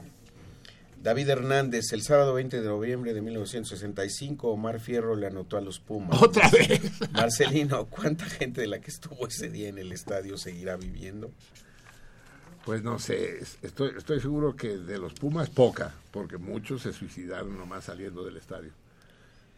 Lilia Peña, espero que Platas ya haya leído el libro de Chorán y que a Marcelino le voy a regalar yo ese maldito el día del cumpleaños de Lupe. Ese maldito. Ese es el título de Cioran, sí. ¿Así? Es de sus primeros libros. ¿Sí? Sí. Ah, yo creí que ese maldito era cimas de yo, la desesperación y ¿Qué? ese maldito. Ese maldito. Y sí. contesta el torito. Hay un debate que tendríamos que tener tú y yo, a ver si nos da tiempo hoy, acerca del, del desencanto de Chorán. Porque yo creo que un, un tipo, en francés dice blasé, es un tipo desencantado, un tipo sin ninguna pasión, la- con la hueva de vivir porque sí. No escribe, cabrón. No tiene, a ver, tú que Hay eres una escritor. entrevista interesantísima que a mí me llamó la atención cuando la leí. Le, de- le decían justamente esto, que cómo era posible que si él no tenía ningún interés en nada, se tomara tanta molestia para dominar el francés como lo hacía, porque de verdad escribía como Dios. Y su respuesta fue muy desconcertante. Fue, es que hay que hacer las cosas como si Dios existiera. Y a mí me ha servido desde que lo leí como ilustración para explicarme una de las de los fenómenos que, que acontecen según Nietzsche cuando muere Dios. Vienen varios tipos de hombre. A la muerte de Dios cambia el modo de hombre. El primer modo de hombre es el último de los hombres, que es el clase mediero que se dedica a un pequeño placer para el día y para la noche. Viene luego el hombre superior, que ya sabe que no tiene sentido, pero hace las cosas como si sí. El hombre superior es, es Seorán. Viene también el nihilista, el tipo destructivo que no tiene ningún valor, que justamente son todos los narcos que andan por ahí. Y viene el superhombre que no se le ve venir, pero viene este hombre que trata de hacer las cosas en la inmanencia, para el bien de los que estamos aquí, no por un- una perfección en el más allá, sino por la conquista de la felicidad en el más acá. Son los cuatro tipos de hombres que surgen, y al que a mí me faltaba ilustrar era al hombre superior. Y se me hace que con esta respuesta, a pesar de que no tenga sentido, hacer las cosas como si Dios existiera. Mi, mi desacuerdo con Cioran va más por el lado de que muere de Alzheimer a los 84 años. A los 79 ya lo sabía. Y él, en el asiago de Miurgo, se echa un ensayo a favor del suicidio que en alguna noche triste me lo volvió tan antojable, tan como el desenlace necesario de mi vida. Y luego el maldito, no dándose cuenta de lo que le esperaba, no tuvo la dignidad de poder pegarse el tiro. No se, Y se quedó solito no- a morir de muerte natural. No se acordó que de lo que había dicho y que dijo. Sí, por eso Se me- olvidó. tengo una- un disgusto con deuda. Mi disgusto con Chorán es de otro tipo. En particular, yo soy rumanófilo, soy casi rumano. ¿Te gusta Ionesco entonces? Por Maravilloso, eso, Albi, empezabas el programa con él, Así. Teatro del Absurdo. Así es. Pero, pero estás hablando de los rumanos eh, francófilos, francolizados. No, los rumanos, rumanos, pues, los grandes rumanos. Tristan Zara, por ejemplo, es otro rumano ilustre. Pero Chorán abomina de Rumanía. Dice, el rumano, el rumano es una lengua vulgar, que huele a mierda. Eso dice. O sea, que no entendió nada, no, no leyó a Eminescu, no, no leyó a los grandes, a Creanga. No, se, se, se dejó seducir tanto por el francés y lo francés que se instaló en una especie de panteón ideal allá arriba, pero que no niega, no niega nada de esta inquietud que comparto contigo, ¿eh? de que si, si te mueven los posibles tapetes chorando.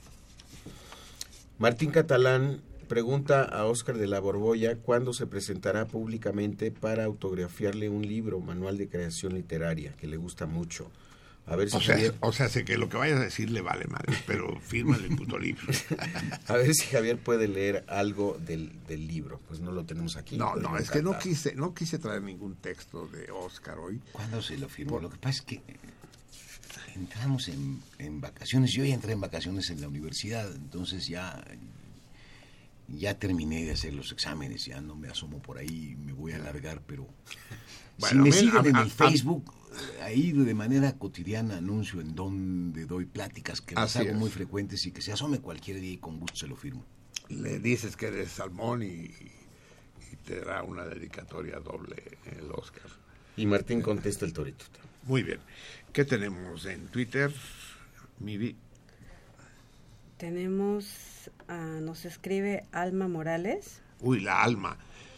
La locuaz, la, la apasionada alma. Eh, manda muchos besos, que no por gélidos, bien tronados, Chihuahua, Isotol y, le- y legumbre fría presentes. No entendí nada. Pues así lo puso. A ver. Chihuahua, Isotol y legumbre fría presentes. ¿Fría? Pues que manda a ver besos Sí, con, con Sí, sotol. sí. Chihuahua, Isotol y legumbre fría presentes. Ah, y legumbre fría. Ajá. Ah, no, no, y legumbre fría, sí. Sí. Sotol y legumbre fría. no presentes. por, Eso es. no por frío son menos cariñosos. pues, Sí. Más o menos. Es que en Chihuahua, hablando de frío, ahora está la cosa cabrona, sí. Ok. Alberto Heredia, eh, buenas noches para toda la salmoniza, ya reportándome desde Nesa. Marcelino, ¿podría hablar sobre su columna de hoy en el Excelsior? Pregunta. De ninguna manera, ya sabes que solo en casos muy limítrofes eh, me gusta decir lo que escribo o escribir lo que digo. Eh, somos eh, el, el, el Marcelino Perelló que escribe en Excelsior y el Marcelino Perelló Salmón que habla aquí son personajes diferentes que habitan en el condominio del mismo cuerpo, pero no me, no me gusta repetirme, pues, no, no, sería de hueva para mí, en primer lugar, pero para aquellos que me leen también. Aldar Adame, pasando lista y atento a la charla. Sobre el torito, por cosas así estudié comunicación. Además, no me gusta el pastel. Por cosas así, en el sentido de que, que mamadas, pinche termita pendeja. sí. Brenda Aldridge. Es un placer escuchar al maestro Oscar de la Borbolla, casi tanto como leer sus cuentos. Saludos a él y a todos en el programa. Muchas gracias, Brenda. Un beso. ¿La conoces? No. No, no la conocías, ya la conoces. Ah. No, pero nada más sé de ella. Todavía no la conozco. Así Tiene que es. ser en persona. Así es. César Suárez. Concuerdo con Oscar que, que no es Heidegger, Heidegger. Heidegger sea oscuro. Yo creo que Gauss tradujo lo que entendió, que fue una chingada. Estamos de acuerdo. Alessandra, dile a Marcelino que es un conversador adictivo y que amo su chascarrillo de gallegos. O sea, el chascarrillo, como todos los... chi- El chiste es una forma de cultura oral, estas formas que se están perdiendo gracias a Internet y la madre. La cultura oral decae. El problema de la termita es un, es un problema oral, un problema de sobremesa típico. Antes había problemas en la sobremesa, toritos, así se les llamaba, y se contaban chistes. Hoy eso ya rara vez sucede. Y el chascarrillo que llamas tú, el chiste de los gallegos, no es mío. Eh, esos chistes van pasando de, de boca en boca, a veces de generación en generación, y se van purificando de la misma manera que el carbón se convierte en diamante. Hay un cuento, Oscar, amigos míos, de Salvador Elizondo, publicado en una revista, tú eres demasiado joven para haberla conocido, que se llamaba Snob, dirigida por Margaret Randall, que conoció varios ejemplares y donde publicó Salvador Elizondo un cuento que se llamaba Los coprófagos, que se alimentaban de su propia mierda. Y solo comían eso, su propia mierda. Entonces la mierda se iba purificando, ¿no? Se iba petrificando primero, carbonizándose después, hasta que llegaban a cagar diamantes. Es, es linda metáfora, fíjate. Lo que pasa es que el chiste es una cosa extraordinaria porque de pronto hay un atajo en el significado que capta otra cosa. Así y, es. y- y- y permite que, que la gente inteligente suelte el estallido de la risa. Los otros no, porque hay que explicárselos. Así es, es el, el, el- el- cómo, cómo va el... Dice que Peña Nieto cuando le cuentan un chiste se ríe tres veces. La primera vez cuando se lo cuentan, la segunda vez cuando se lo explican y la tercera vez cuando lo entiende. A ver, un chiste difícil, va, un chiste difícil. Me- que conste que es Oscar que me está provocando. Chiste difícil. Pero maravilloso, maravilloso. Eh, en el monasterio de las Ursulinas Descalzas ingresa eh, Rita. Rita cansada de la vida, cansada del acoso de los hombres, cansada de una familia demasiado eh, severa y, y lóbrega, se casa con Dios, se mete al convento. Y en el convento eh, la llaman zorrita, zorrita, cosa que ya le caga. Zorrita, venga al refectorio, por favor. Zorrita, ya puso usted la imagen en su lugar. No soy zorrita, no soy zorrita. Hermana Rita o Rita a secas.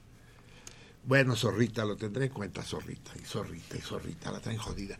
¡No, soy zorrita! Ya, ya entendimos, zorrita. Y todas.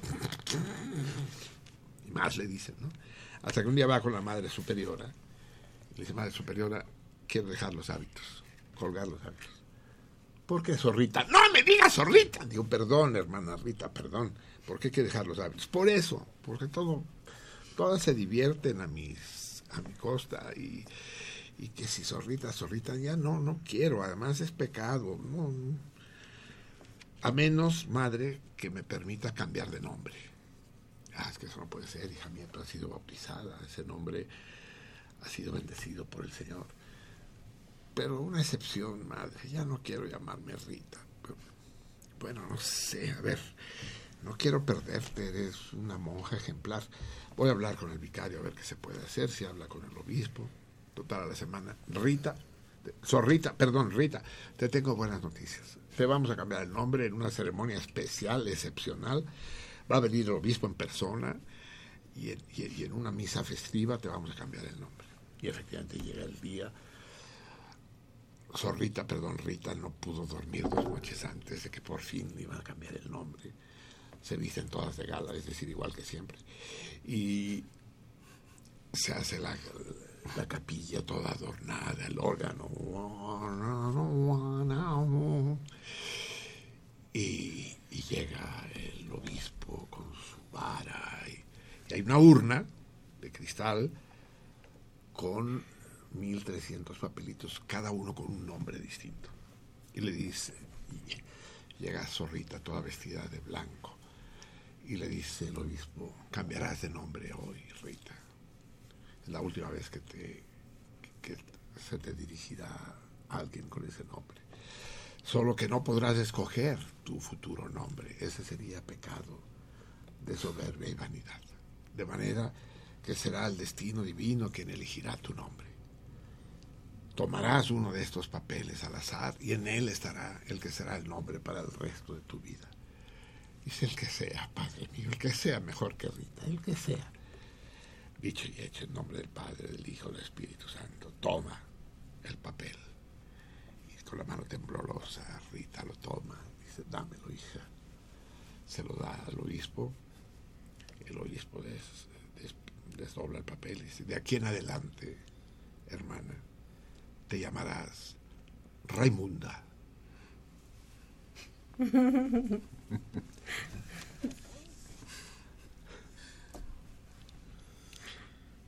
Eso. Chistes, chistes difíciles. Ya, ya, ya ¿Tenemos No, más? Solo dos comentarios. Alma Rosa Morales. Manda saludos a Lupe y pregunta a Oscar de la Borbolla. ¿Sí se aprendió las malditas vocales su hija? Su hijo. Pues sí se, los, sí se las aprendió porque, mira, ese libro lo escribí cuando mi hijo Ulises, que es el único que tengo en el cielo y la tierra, El único reconocido. No, el único, único. Luego me vasectomicé. Eh, ya. Es efe- efectivo eso. Andaba por los cuatro años y andaba aprendiendo las vocales. Pues si tú las sabías desde los dos, cabrón. Sí, pero ahí se las estaba machacando. Y creo que sí las aprendí. Muy bien. Ah, Dave nos escribe. El gran Davy, otro de los salmones. Bueno, es Davey. impares, sí. Eh, dice, está en un, está un concierto de Pink Floyd en cable, pero le soy fiel a sentido contrario. Eso tiene que Davy renuncie a Pink Floyd por estar escuchando. Bueno, se lo debemos a Oscar, pero de todos se chingue Pink Floyd, pues sí. Esto. Eh, a ver, Por el teléfono, María de Lourdes Gil, me encanta el programa. Hay anuncios de Radio UNAM que dicen que empieza a las 9.30. Hay que corregirlo, contesta el torito. Porque es fácil, si se puede, difícil, amigos míos. Eh, recuerden que el aprendizaje no es dar respuestas, sino poner preguntas. que, que no se consuelas porque no quiere. Te- tenemos algo en Facebook, inauguramos nuestra página de Facebook. Sí, eh, José Capaverde manda un mensaje privado y dice, les envío un texto de mi autoría para compartir con sus radioescuchas. Saludos, atentamente, el 6. Y Eh. pone el, el link del, del texto. ¿Y el texto que ya lo miraste? No, es un, está en un blog y me parece que es... ¿Es largo? sí. Si es largo, ya lo leeremos, ya lo juzgaremos. Eh, sí, en la revista literaria Azularte. Se llama En sueños lácticos o nadando sobre las olas encrespadas. Lo que vamos a hacer, querida Ari, es eh, dar el link que los albores vayan a él, ¿no? Porque leerlo aquí sí sería más complicado. Eh, Sí. Entonces, muy despacio, tomen papel y lápiz, amigos míos.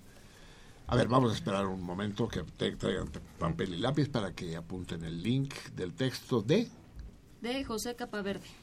José Capaverde. ¿Qué apellido? ¿Sí- ¿Será verdadero o quién lleva Es la el capa seis, verde? dice. ¿Robin?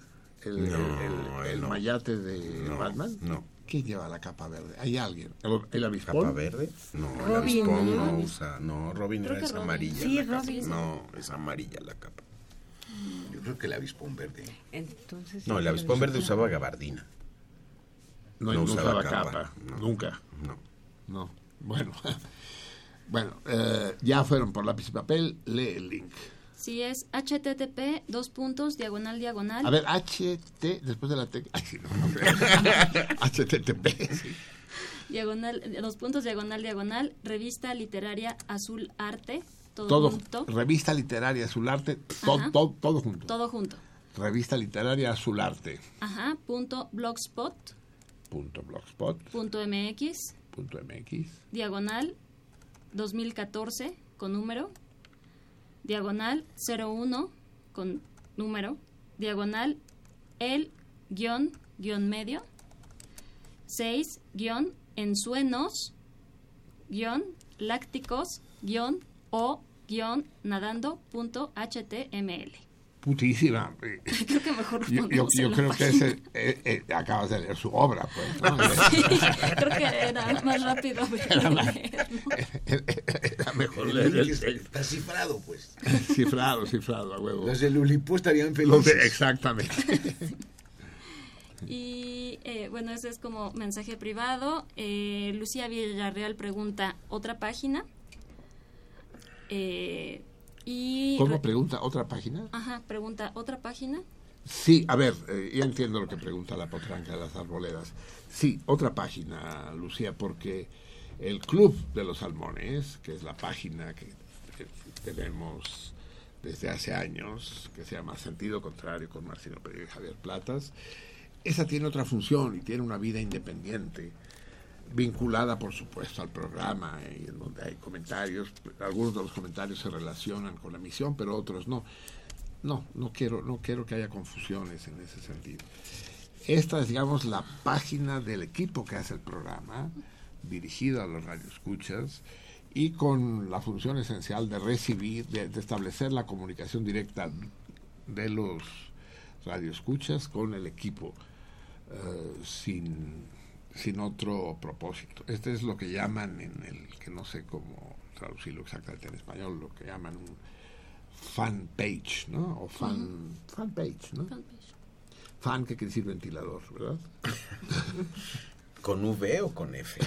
Es- Y eh, Jonathan Uriel Zárate Padilla responde al torito y comenta, por lo menos la termita leyó más libros que Peña Nieto. y Eduardo D. López eh, comenta, no chinguen, la depre que me cargo y ponen la bestia y la yuba. ¿Acaso no quieren que llegue a mañana? Lo bueno es que ya me acabé todas las galletas marías. Estoy llorando.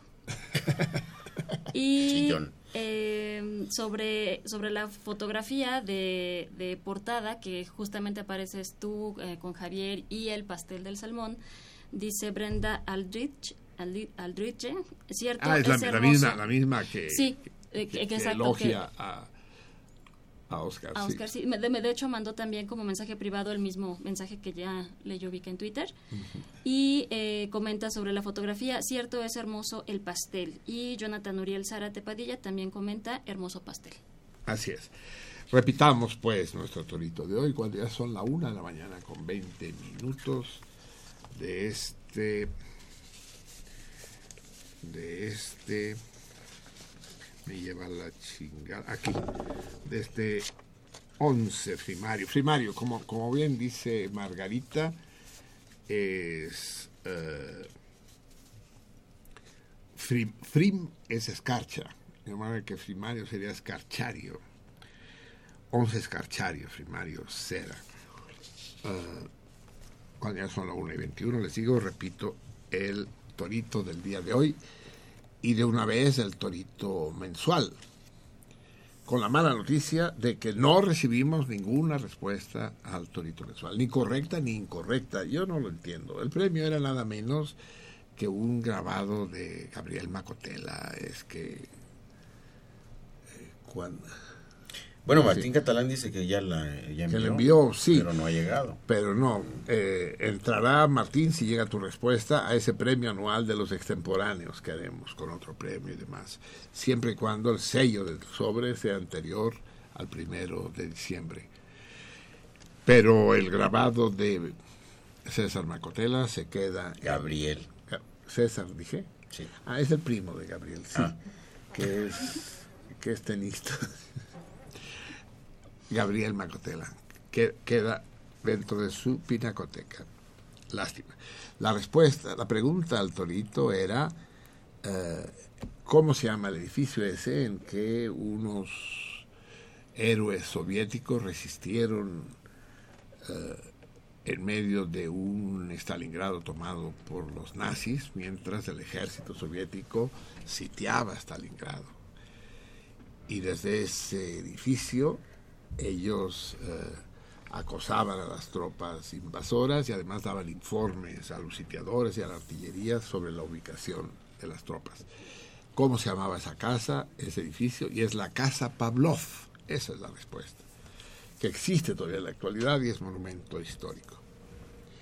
De hecho, llegó una respuesta correcta, creo que de Poppy, pero llegó vía telefónica y por lo tanto no, No vale. no, no es homologada. Lástima.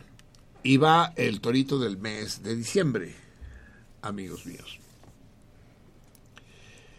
Eh, vamos, vamos a plantear el torito del mes de diciembre eh, de, de la siguiente manera. Una de las grandes activistas comunistas del mundo a principios del siglo XX, hace 100 años más o menos, hace 80 años, digamos. Eh, de las meras, meras. Hay varias mujeres célebres, dirigentes comunistas. De la que yo les hablo, eh, cuando termina la guerra en el 45, es llamada por Stalin y le dice, camarada, he decidido que sea usted elegida presidente de su país. Presidente dije, porque en este programa hablamos, no presidenta, presidente. Los, las dolientas lloraron un chorro en el... Sí. La presidente de su país. He decidido, dice Stalin, que sea usted la presidenta de su país. Y para horror de todos los presentes, esta mujer le dijo a Stalin, me temo que es un error, camarada. Nadie le había dicho, ni le volvió a decir nunca en su vida a Stalin que se había equivocado y había vivido después para contarlo. Ella sí vivió. Me temo que es un error, camarada. Stalin se crispó, se le acercó, la miró a los ojos y le dijo, ¿por qué, camarada? Dice, por tres razones.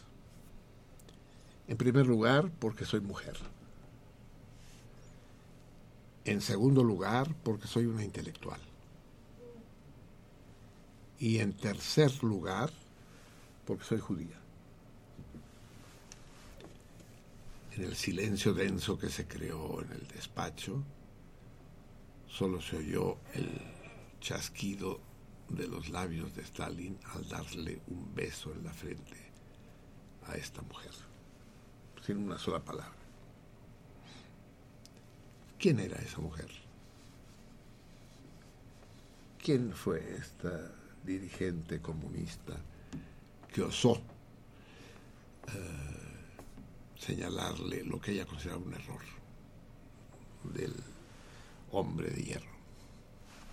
Díganmelo, es- ese sí tiene que ser por carta exclusivamente al apartado postal 21111 de México, Distrito Federal, código postal 04020.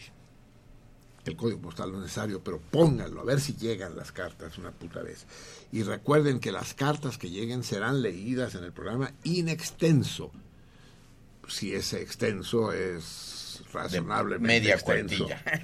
No, pues, bueno, depende del tamaño de la letra, pero sí de unos, no más de cuatro minutos, digamos.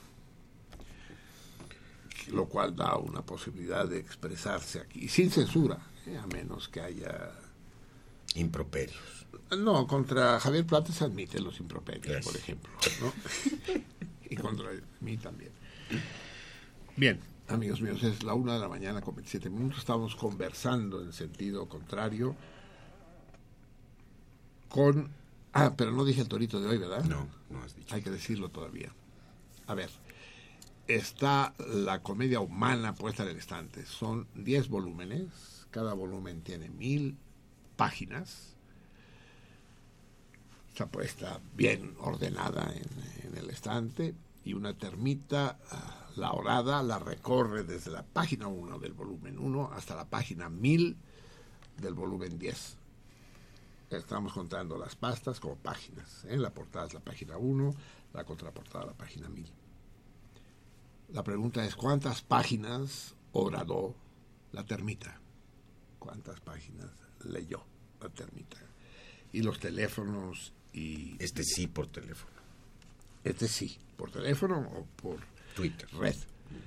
55 36 89 89 A mensaje privado, Facebook. 01 850 52 688 en, en Twitter y en, y en Facebook La Salmoniza en Twitter con guion bajo entre la y Salmoniza en, en Facebook no recuerden que las respuestas al torito los comentarios mándenlos directamente a las páginas respectivas pero los respuestas al torito como mensaje privado para que no se los fusilen otras y les chinguen el premio, que es un pastel decorado de la, de la más fina escultura. Existe tal disciplina ya, la, la repostería escultórica. Eh, esta pastelería, no podemos más que decir, aquellos que lo ganen el premio pueden encargar sus pasteles, se llaman pasteles de diseño. Entren a la página y verán qué locuras pues, pueden hacer, pero ninguna tan hermosa como nuestro salmón. Se llama teaspoon, cucharita de té, teaspoon. Eh, y su correo es Ariadne, ay, casi, pero no, Ariadne arroba teaspoon en inglés, teaspoon.mx y el teléfono es el 6383 6932. Les repito, no solo son bellísimos, lo, vean ustedes, entren ahora mismo, no ahora mismo, no, dentro de una hora, cuando termine el programa, entren y vean la página que se llama Teaspoon, Teaspoon. Vean qué cosas más eh, es, exquisitas, gráfica, estéticamente y deliciosa el, el relleno. Y hablen con nuestra salmona, con, con, nuestra cómplice, que es Fabiola, Fabiola Orozco López. El registro federal de causantes 00LF. No me lo mueva. Ya me lo movió. No les pude decir el RFC. No mames, que, es- que son melones. Dice Oscar que no puede más, que se rinde. ¿De verdad, Oscar? ¿Te acuerdas de lo que decía Che Guevara? Otras tierras del mundo reclaman el concurso de mis modestos esfuerzos. y, y- y luego lo que dijo por ahí Jaime Sabines, yo solamente soy un investigador de la noche, funde las ambas y, y, y licénciame. Nosotros, nosotros no somos noctámbulos, somos noctífagos. ¿No? Noctífago es una palabra que por alguna razón extraña, los imbéciles de la Real Academia Española, que lo único real que tienen es que son realmente imbéciles, eh, aceptaron, fíjate, a- aceptaron el noctífago. Pero el noctífago para ellos no es el que se come la noche como nosotros, sino el que come de noche. ¿no? Parece que hay algunas bestezuelas sueltas que comen de noche. Pues no quiero chantajear aquí en público al Oscar de la, de la Borbolla. Eh, en nombre del cardumen, Oscar, eh, te agradezco muchísimo No, el- hombre, fue, ha sido un gusto y este rato que pasamos juntos y te conmino a que lo repitamos lo más a menudo posible. Muchísimas gracias. Y pues les mando un abrazo a todos tus salmones. Voy en sentido contrario también yo. Eso es, yo lo sé. Eres, eres, un eres un, un salmón cimarrón. De esos cimarrones son las bestias que se escapan del cautiverio y se vuelven silvestres, salvajes, ¿no? Sí, así como Por lo que perro aquel bug del aullido de la selva. Así es, por lo que nos cuenta de cómo torturó a su madre parapléjica. es obvio que, que era un salmón, pero un salmón eh, feroz desde su más tierna infancia. Lo que pasa es que no sé por qué me gustaba eso entonces. Y ahora un poco, ¿eh? Me gustaba uno que no, no he encontrado al autor, fíjate. A lo mejor ustedes lo saben. Me gusta ver el cielo con densos nubarrones, oír los aquilones o rízonos bramar. Me encanta un cementerio de muertos bien relleno, manando sangre y cieno que impide el respirar. Y hay un sepulturero de tétrica mirada, con mano despiadada los cráneos machacar. No sé quién es. Hermoso. Lo leí de niño y es muy largo, ¿eh? Echa una cantidad de maldiciones. Y ya no te acuerdas más. No me acuerdo más. Muy bien, más que suficiente, sí. Para adentrarnos en el, en el sombrío centro de la noche no pudo haber mejor introducción. Gracias de todo corazón. Y, y queda encendida la llama de la esperanza de tenerte aquí muy pronto. Y para mí personalmente fue un, un honor y un agasajo el haberte finalmente conocido en persona. Igual, igual para mí. Vamos, deja, deja antes de que te levantas, deja poner música para que nos despidamos como Dios manda. Y vamos a poner, ¿les parece, les parece que escuchemos? No, no, no. Hoy hay luna nueva. Y, y yo adoro las lunas nuevas, me cagan las, las lunas llenas. Es de una tal insolencia la luna porque no deja ver las estrellas, ¿no? ¡Ah, aquí estoy, aquí estoy! Brilla de esta manera como plato de porcelana corriente y no deja ver las estrellas. En cambio, noches como hoy, eh, la luna no está.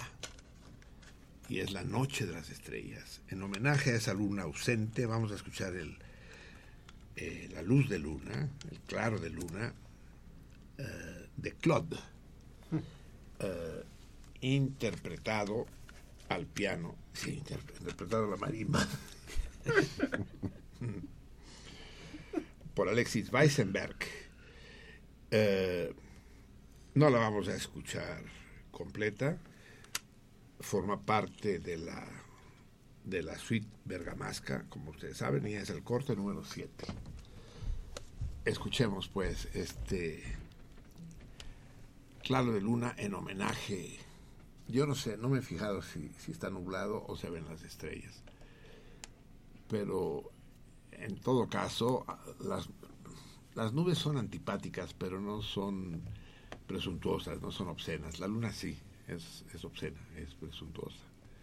Se cree que es la gran cosa, porque en ella se refleja el dios Sol. Debussy, claro de luna.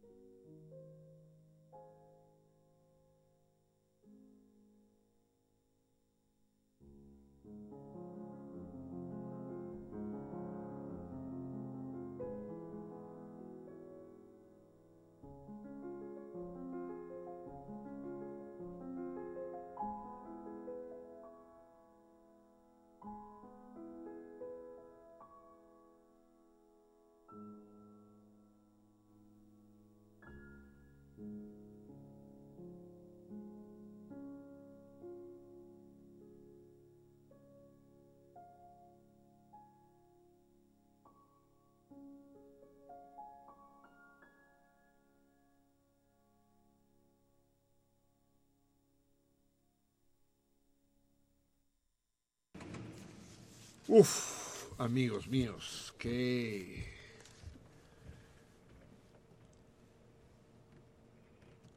qué manera de sumergirnos en esto que he llamado el, el núcleo del fondo de la noche con Cloth y su suite bergamasca número 4, Claro de Luna. Este, a- al otro día hablábamos del grupo de los cinco rusos, ¿no? Hablábamos de Balakirev, de, de Rimsky y también de Korsakov, de todos ellos. Pero el grupo de los seis franceses no le pide nada, ¿no? Y entre ellos, mm, quizás el, el más célebre, no sé si el mejor, por, eh, Debussy, ¿no? Claude Debussy es, es de una belleza. Yo, yo, yo creo que el piano alcanza sus- su máximo valor, más que en Chopin, más que en Liszt, más que en los románticos, en, en- en- en Satie, ¿no? Debussy. Bueno, es que son caminos diferentes. Son caminos muy Son distintos. caminos distintos, sí. Porque muchos consideran a Liszt el más grande de los pianistas y de los compositores para piano. A Liszt. Sí. Pero Debussy es otro, Es otro, otro, estilo, sí, es es- otra es- es- manera. es- tú sabes que hay, hay uno de los cuentos de Cortázar en este libro magnífico, que es uno de los libros secundarios, pues, porque este cuento no es una novela como Rayuela, que es La Vuelta al Día en 80 Mundos. Uno de los cuentos habla del valor de los silencios o, o de las pausas. Dice, tanto en música como en literatura, hasta con el boxeo. Dice, lo grande de Floyd Patterson no eran los golpes que daba, sino los que no daba, los que, la- las cintas, ¿no? La- Dice, el valor de un gran escritor no es tanto lo que dice, sino lo que no dice, lo, que, que deja quita. El, chiste no es poner, sino quitar. Y yo creo que en, en- en toda esta escuela eh, francesa del, del siglo XX, de Debussy, a Satie, a todos ellos, eh, le da un valor al silencio, que esas pausas interminables, ¿no? Tan, tan, tan. Es decir, exactamente la antítesis.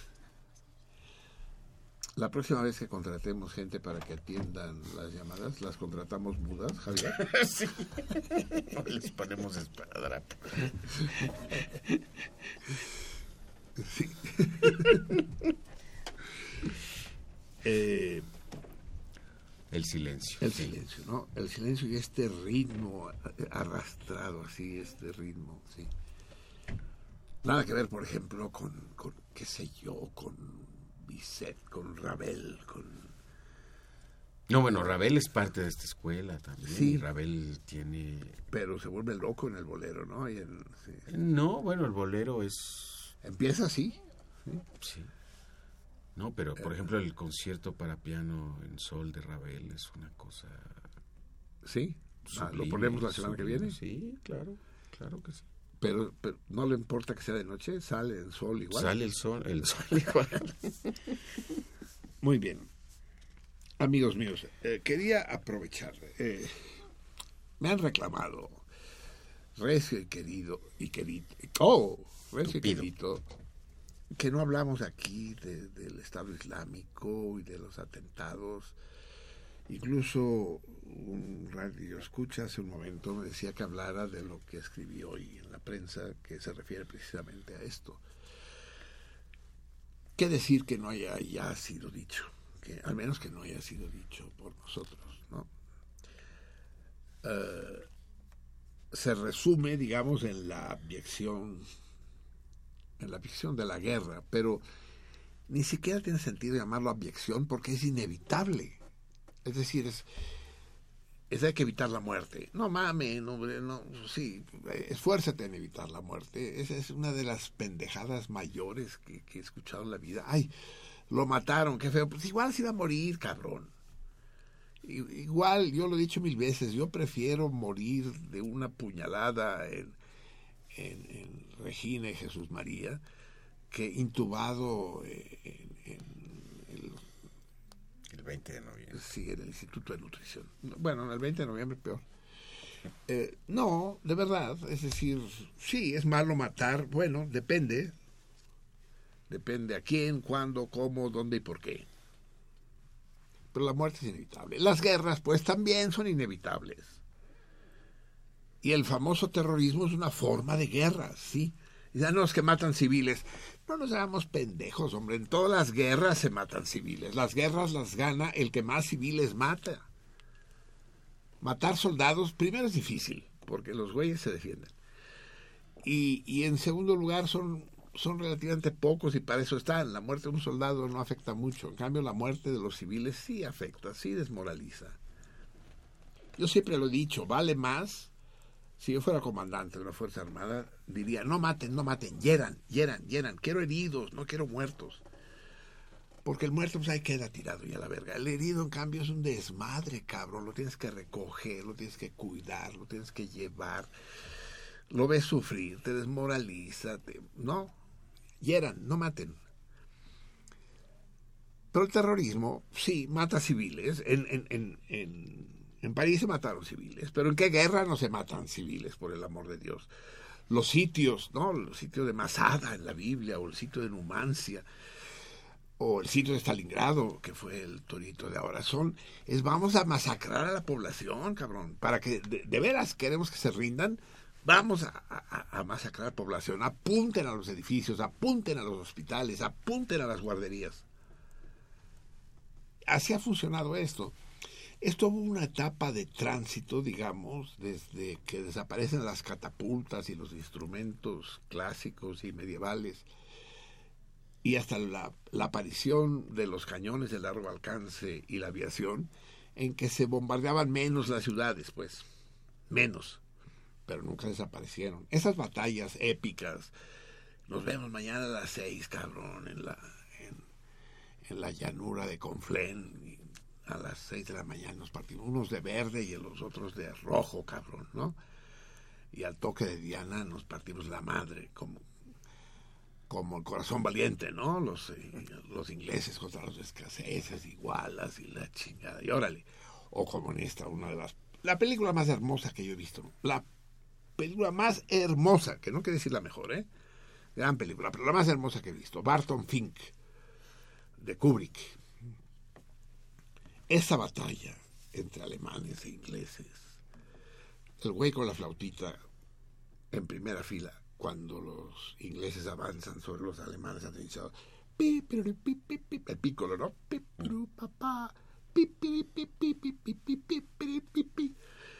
y, estos caminando ahí, y los alemanes tirando y van cayendo como con pinos de boliche, pum, uno menos, uno menos, y, y sigue de la flautita, hasta que le dan, y se le dan al de la bandera, otro toma la bandera y otro toma el pícolo. Y... Esas son muy hermosas, ojalá las- todas las guerras fueran así, pero no, se trata de bombardear. Tal vez, el- bueno, ustedes han oído de los que son considerados los bombardeos más brutales ocurridos hasta la fecha en las guerras, que son los de Hiroshima y Nagasaki, en Japón. Pues déjenme decirles que en el bombardeo de Dresde, en febrero de 1945, murió más gente que en Hiroshima. Y duró una noche, solo una noche, el bombardeo de Dresde. Se trataba de que los alemanes se rindieran. Y los alemanes se rindieron. O sea, la matanza que hicieron los gringos, porque fueron aviones gringos los que bombardearon, es innombrable. Es decir, vamos hacer una verdadera carnicería, cabrón. Le- les vamos a quitar las ganas de jugar a las guerritas para el resto de sus putos días. Pinches Bosch de mierda. Y con una insensibilidad brutal cometieron ese genocidio auténtico. Genocidio que ha quedado oscurecido porque como ya quedamos que los alemanes eran malos y los gringos y los ingleses eran buenos, pues no está mal, ¿no? Que los buenos maten malos, no es tan malo. Que los franceses bombardeen Siria, no es tan malo. Porque los sirios, pues son árabes y son pobres y además eh, son el nido del que se nutre el Estado Islámico, que son los malos que matan a los buenos. Y Dresde entonces ha quedado oscurecido porque ni siquiera los alemanes se atreven a reivindicarlo. Ni siquiera los alemanes se atreven a decir esto que hicieron aquí fue un asesinato en masa, una carnicería, una hecatombe. No, claro. ah, eres nazi, ¿verdad? Eh, Javier viene de Dresde. Hace un mes y medio estaba en Dresde, en esta ciudad reconstruida, ¿no, Javier? Así es, así es. ¿Que han dejado algún edificio en ruinas como recuerdo de aquello? Mm, Sí, sí, hay algunas partes que en donde se puede ver la destrucción de esa época. Que dejaron eh, a propósito, digamos. Sí, sí, sí. Dresde, eh, no es necesario que se los diga, forma parte de la Alemania mala, además, de la que fue la Alemania socialista, la República Democrática Alemana o Alemania del Este. La Alemania pobre, digamos, junto con Leipzig, junto con, en fin, Bremen Berlín mismo. y la mitad de Berlín, sí, o las tres cuartas partes de Berlín. Eh, y en, en, la, en la Alemania democrática las cosas eran menos perversas, menos hipócritas que en la Alemania actual. Y es por eso que el recuerdo de la barbarie cometida, no por soviéticos, los soviéticos hubieran hecho tal vez lo mismo, ¿eh? pero en su frenesí por llegar primero, porque el problema era, fíjense bien cuál era el problema, tanto en Europa como en Oriente. ¿Quién iba a conquistar Berlín y quién iba a ocupar Japón? Si echan las bombas atómicas en Hiroshima y Nagasaki era ante el peligro de que llegaran los soviéticos primero, de que Japón se rindiera ante los soviéticos. Y de hecho también le salió mal porque se rindió ante los chinos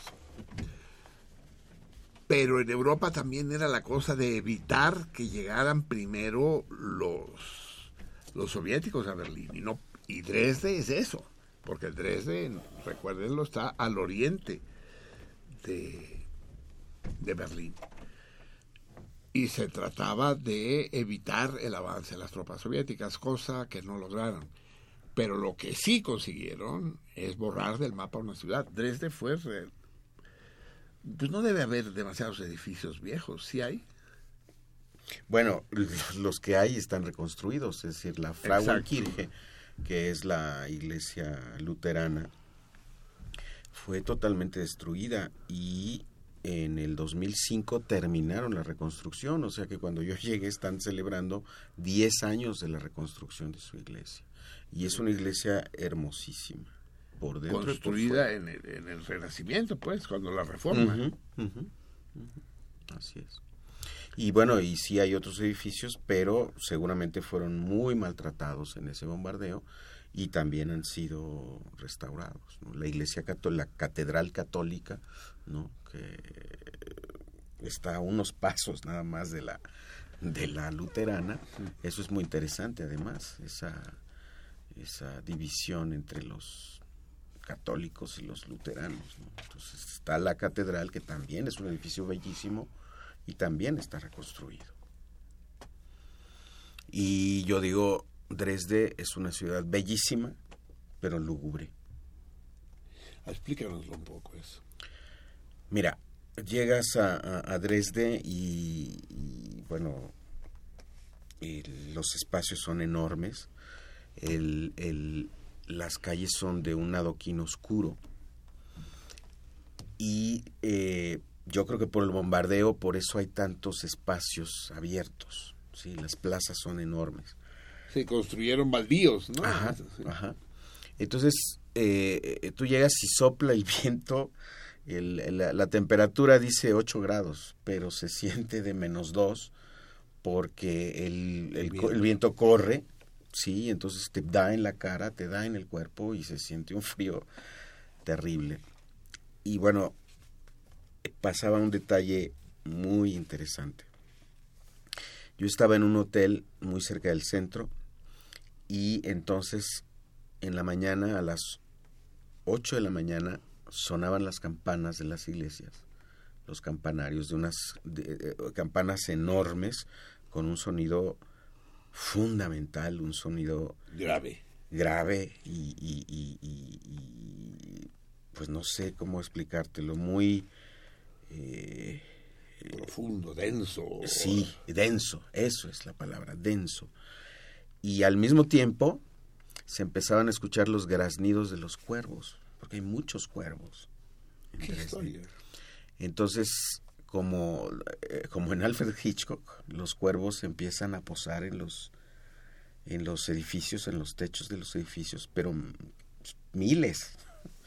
¿sí? Y entonces la combinación de las campanas con el graznido y con el aletear de los cuervos, El frío, el frío, el viento. el viento, la luz, El cuervo galampón, ¿no? Sí. hizo, bueno, hacía de es, por esos dos, tres días que estuve ahí en, en, en Dresde, pues este, Sombríos. esta, esta sensación de soledad, Presión. de opresión, de, de, pero al mismo tiempo, por, es, por esos espacios grandes, de una gran libertad, ¿no? Es decir, un sentimiento muy ambiguo, muy ambivalente, muy... eh, y bueno, y al conocer la historia y ver los puentes, ver el río, ver los puentes, ver las iglesias, pues sí, es hermosísima la ciudad, ¿no? pero lúgubre. En la vida de la gente hay... hay Bueno, se no, sí, sí, colores. sí, bueno, la gente normal, ¿no? La gente Nada de particular. normal, nada, nada, sí.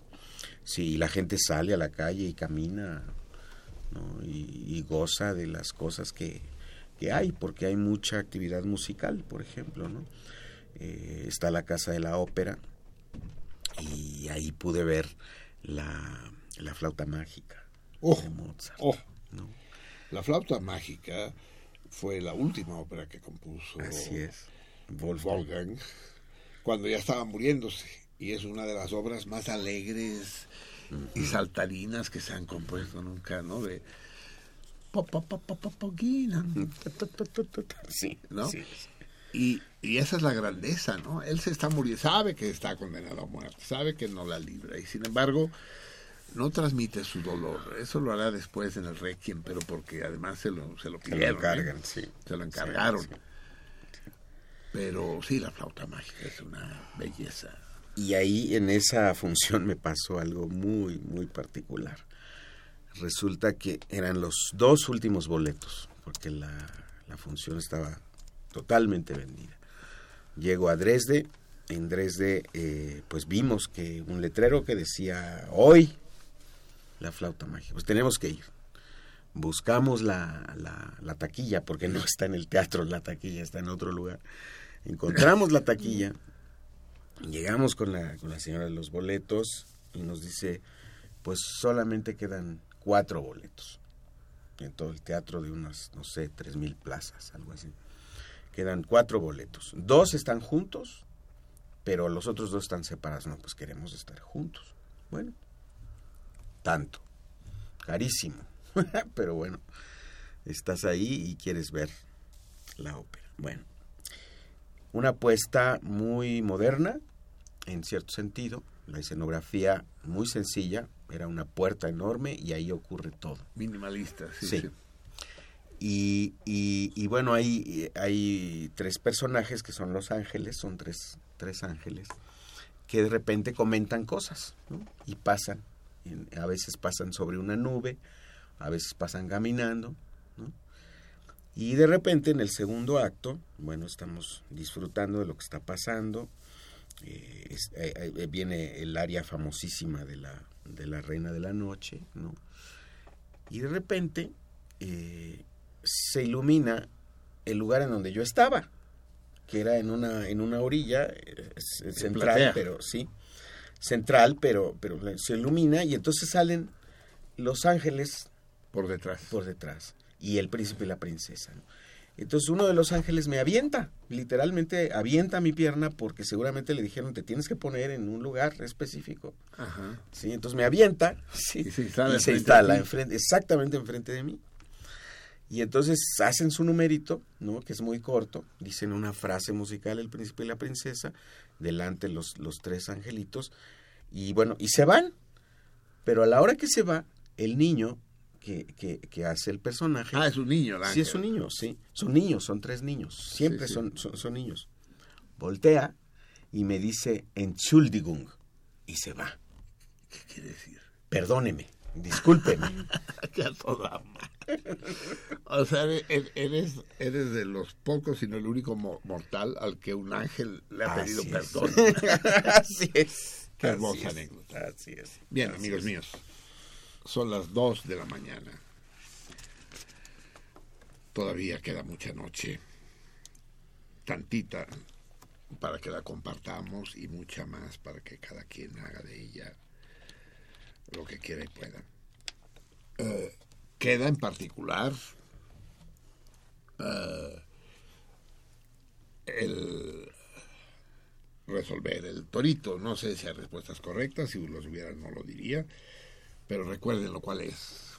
Está la comedia humana de Honoré puesta sobre el, el estante, 10 gordos volúmenes de mil páginas cada uno, mil páginas contando portada y contraportada bien ordenaditos y sin que el dueño se dé cuenta hay una pinche termita que decide irse de la página 1 mm, del tomo 1 a la página 1000 es decir, la última del tomo 10, es decir, el último, de la primera página del primero a la última del, último. Cada uno tiene mil páginas, contando portada y contraportada. Díganme, ¿cuántas páginas perforó la termita? díganmelo al 55 36 89 89 o al 01 850 52 688. Creo que la sin costo desde aquí, desde la ciudad, no funciona. Pero es el 55 36 8989. O bien escriban en mensaje privado a Twitter eh, la salmoniza con guion en medio o a Facebook La Salmoniza sin guion en medio, también como mensaje privado.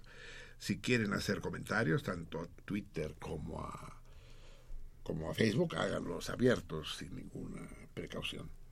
Vamos a rememorar ese Dresde que nos acaba de evocar eh, 60 años después, 70 años después, perdón, eso fue en junio del 45 en febrero. febrero del 45 eh, que nos acaba de evocar Javier. Y lo vamos a hacer leyendo un fragmento de la novela El rastro número 5, Matadero número 5 de este extraordinario escritor gringo de origen alemán o alemán nacido en Estados Unidos, Kurt Vonnegut. Eh, maravilloso, uno de mis autores eh, sin duda favoritos, pero más que eso, de, de- de- mis autores poderosos. Eh, es difícil leer fragmentos de novelas porque falta el contexto. Vamos a leer el final del capítulo 8, cuando el personaje central de la novela, Bill Pilgrim, Pilgrim es peregrino, Ay, cabrón, llegó la, la tía, cabrón. Eh, ah, si quieres la música de fondo, ¿verdad? Pero pues ya la tienen. Ah, pero no te he dicho, ¿no? Vamos a hacerla acompañar con música de Max, Max Weber, la sinfonía número 21. ¿Qué quieres? Pero la tienen por allá tú, tres. La sinfonía número uno. La sinfonía número 21, perdón. No es Max, es Anton Weber. ¿Qué Max? ¿Qué Max? De Anton Weber. Es que lo confundo con Max Weber. Ah. El filósofo Max. Weber. Anton Weber. Eh, eh, interpretada por la Orquesta Filarmonía. Eh, pues contemporáneos también, sí. Eh, lo traje en la tablet a la que se le está acabando la batería y eso sí sería un verdadero desastre. Entonces, eh, quedamos que, que Billy Pilgrim se retira de una, de una fiesta en la que ha estado, escuchó a un cuarteto cantando y se pone a, a pensar y recuerda que el cuarteto le evocó los tiempos en los que él combatió y fue hecho prisionero en Alemania. De hecho, es una novela en buena medida autobiográfica. El propio Vonnegut sufrió esto. Vamos a escuchar, pues primero entra Antón e inmediatamente después entra Javier sobre Vonnegut.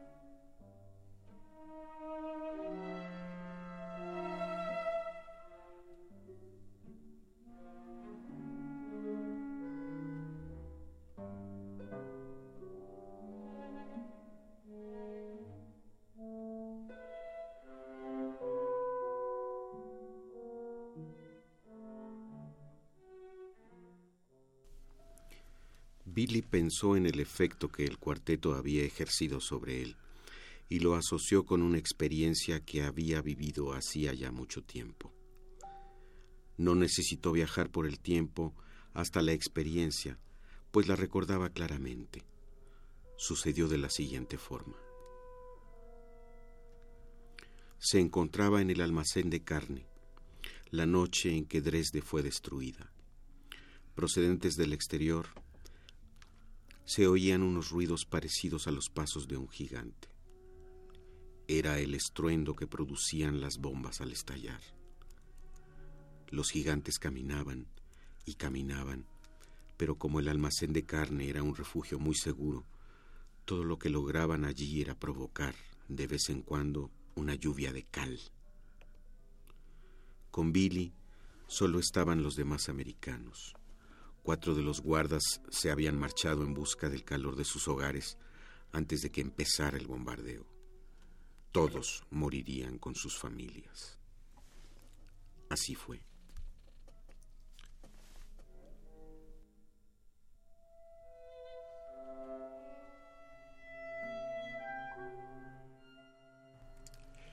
Interrumpo tantito a Javier.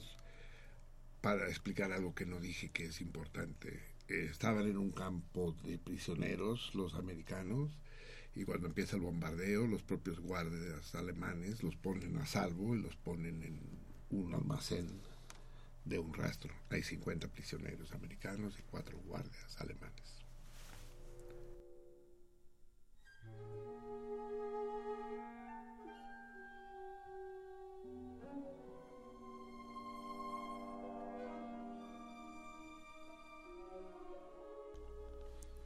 Las muchachas que Billy había visto desnudas también morirían todas, dentro de un refugio mucho menos seguro, situado en la otra parte de los establos. Así fue. De vez en cuando un guardia subía hasta el principio de las escaleras para observar lo que sucedía en el exterior. Después volvía a bajar y murmuraba algo a los demás guardas. Fuera caía una tormenta de fuego. Dresde se había convertido en una gran llama, una llama única que consumía todo lo combustible. No pudieron salir del refugio hasta media mañana del día siguiente. Cuando los americanos y sus guardas aparecieron, el cielo estaba negro de humo.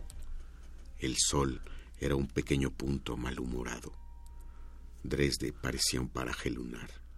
No quedaba nada, excepto lo mineral las piedras estaban calientes. Todos habían muerto. Así fue.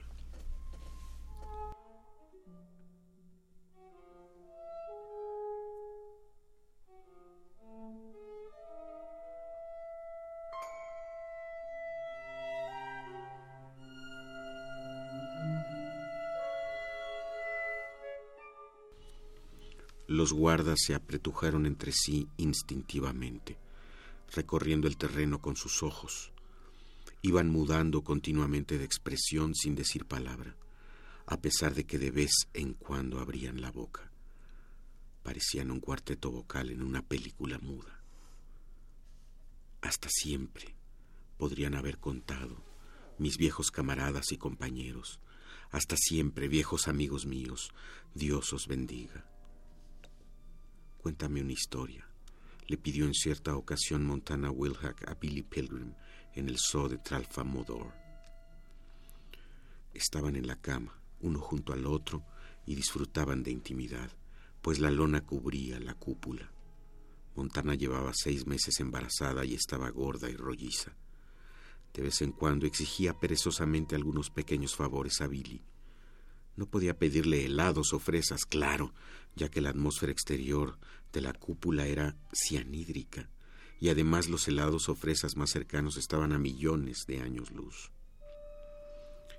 Pero sí podía mandarle a la nevera, que estaba decorada con una pareja montada en una bicicleta, o bien, como ahora, le podía rogar.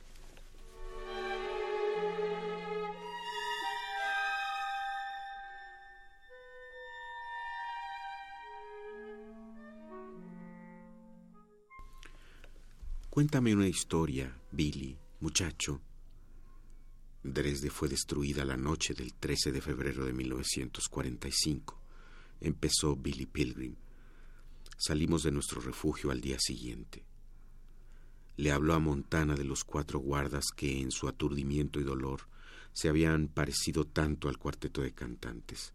Le contó cómo habían quedado los establos totalmente destrozados, sin tejados ni ventanas, y también le explicó cómo encontraron por doquier una especie de troncos abrazados que eran los restos de las personas calcinadas bajo la tormenta de fuego, y así sucesivamente. Luego, Billy le habló de lo que había sucedido con los edificios que se reflejaban en el horizonte como peñascos.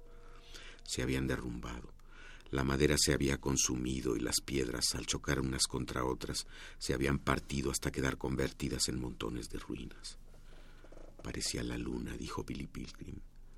Los guardas ordenaron a los americanos que formaran en fila de A4 y ellos obedecieron. Después les hicieron regresar a lo que había sido su hogar. El edificio estaba todavía en pie, pero no tenía ni ventanas ni tejado, y en su interior no había otra cosa que cenizas y pequeños charcos de cristal fundido. Fue entonces cuando tuvieron conciencia de que no había ni agua ni comida y de que los supervivientes, si querían continuar siéndolo, Deberían recorrer una tras otra todas las colinas de aquella superficie lunar. Y así lo hicieron.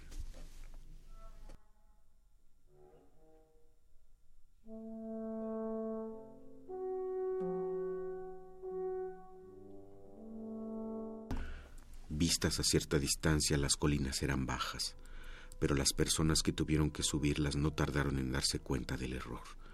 El suelo se movía, estaba caliente, era poco estable. Debieron remover muchas ruinas para formar con ellas otras colinas más sólidas, pequeñas, sobre las que poder andar. Durante el transcurso de la expedición que cruzó aquella luna, nadie dijo ni una palabra, no había nada que decir. Una cosa estaba bien clara.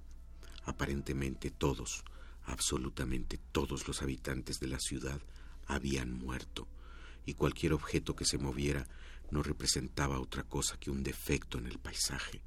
En la luna no había hombres. Algunos aviones americanos atravesaron el espeso velo de humo para comprobar si algo se movía. Vieron a Billy y al resto del pelotón y les dispararon unas cuantas ráfagas, pero no acertaron.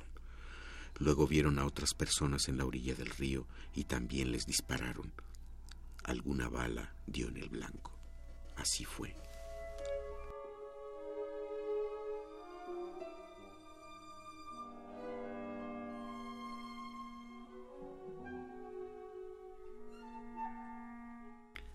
Su idea era anticipar el fin de la guerra. La narración de Billy terminaba a las afueras de Dresde, lejos del fuego y las explosiones. Al atardecer, los americanos y los guardas llegaron a una posada lista para recibir clientes. En la planta baja había una vela encendida, tres hogares que calentaban la estancia y mesas y sillas que esperaban a que alguien llegara. En el piso de arriba había camas arregladas con su correspondiente cubrecama. En el albergue solo vivían un hombre ciego, su esposa, que era la cocinera, y sus dos jóvenes hijas, que trabajaban de camareras y doncellas. Toda la familia sabía que Dresde había desaparecido. Lo habían visto con sus propios ojos. Todo fuego y más fuego, y comprendían que ahora se hallaban al borde de un desierto. Aún así, habían abierto el albergue, lavado los pisos, dado cuerda a los relojes, encendido los hogares y esperado a que alguien llegara. Pasaban muy pocos refugiados procedentes de Dresde, pero los relojes cantaban su tic-tac, el fuego chisporroteaba y las velas goteaban cera indiferentes. De pronto, alguien llamó a la puerta y entraron cuatro guardas y un centenar de americanos prisioneros de guerra. El hombre del albergue preguntó a los soldados si venían de la ciudad. Sí. ¿Viene alguien más?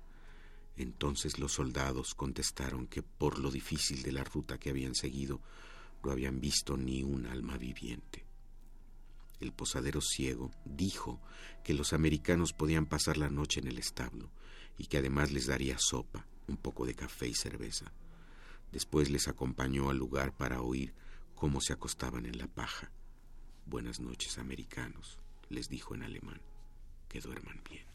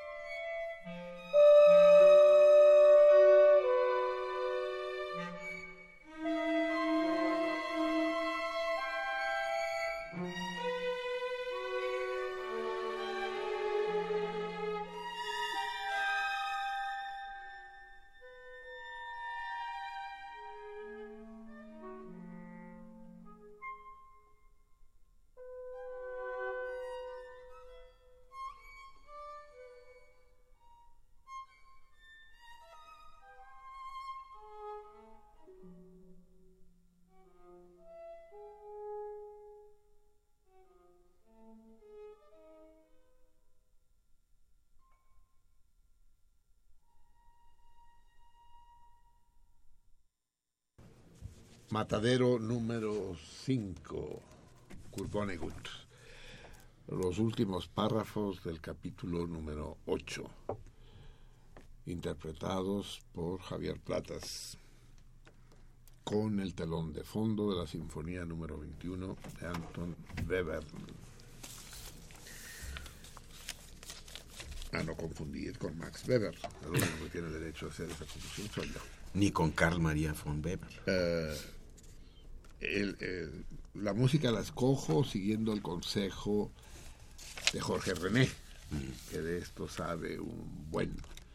Bien. Y, y no pudo ser más oportuno, ¿no? Así es, sí. Y que además, eh, curiosamente, sin que nos hubiéramos puesto de acuerdo Javier y yo, él no sabía lo que iba a leer. Eh, corresponde a la imagen que él nos da de Dresde, como este lugar lúgubre, como este lugar con cuervos, frío, grandes espacios, viento, ¿no? Y hay una coincidencia también muy interesante con Bevern. Bevern fue muerto por un soldado americano. Así porque es. salió a fumar. Así es, exactamente. Sí, sí, sí. Eh, pero fue en Dresde? No. No, No, no. no, no, sé, pero sí en. Alemania. Sí. Sí, pero no sé en qué lugar de Alemania. Ya oíste, eh, Jorge René, pusimos a Webern y salió de poca madre. Eso, muy bien. La próxima vez que lea un texto lúgubre voy a poner algún rock psicodélico tuyo. Bien, amigos míos, estamos a punto de irnos. Ya son las, y- las 2 de la mañana con 21 minutos. Eh, que se va Chabelo, dice. Ah, te- tengo que leer el calendario del Museo del Chopo, por cierto. Pero antes vamos a ver si tenemos, si tenemos correo.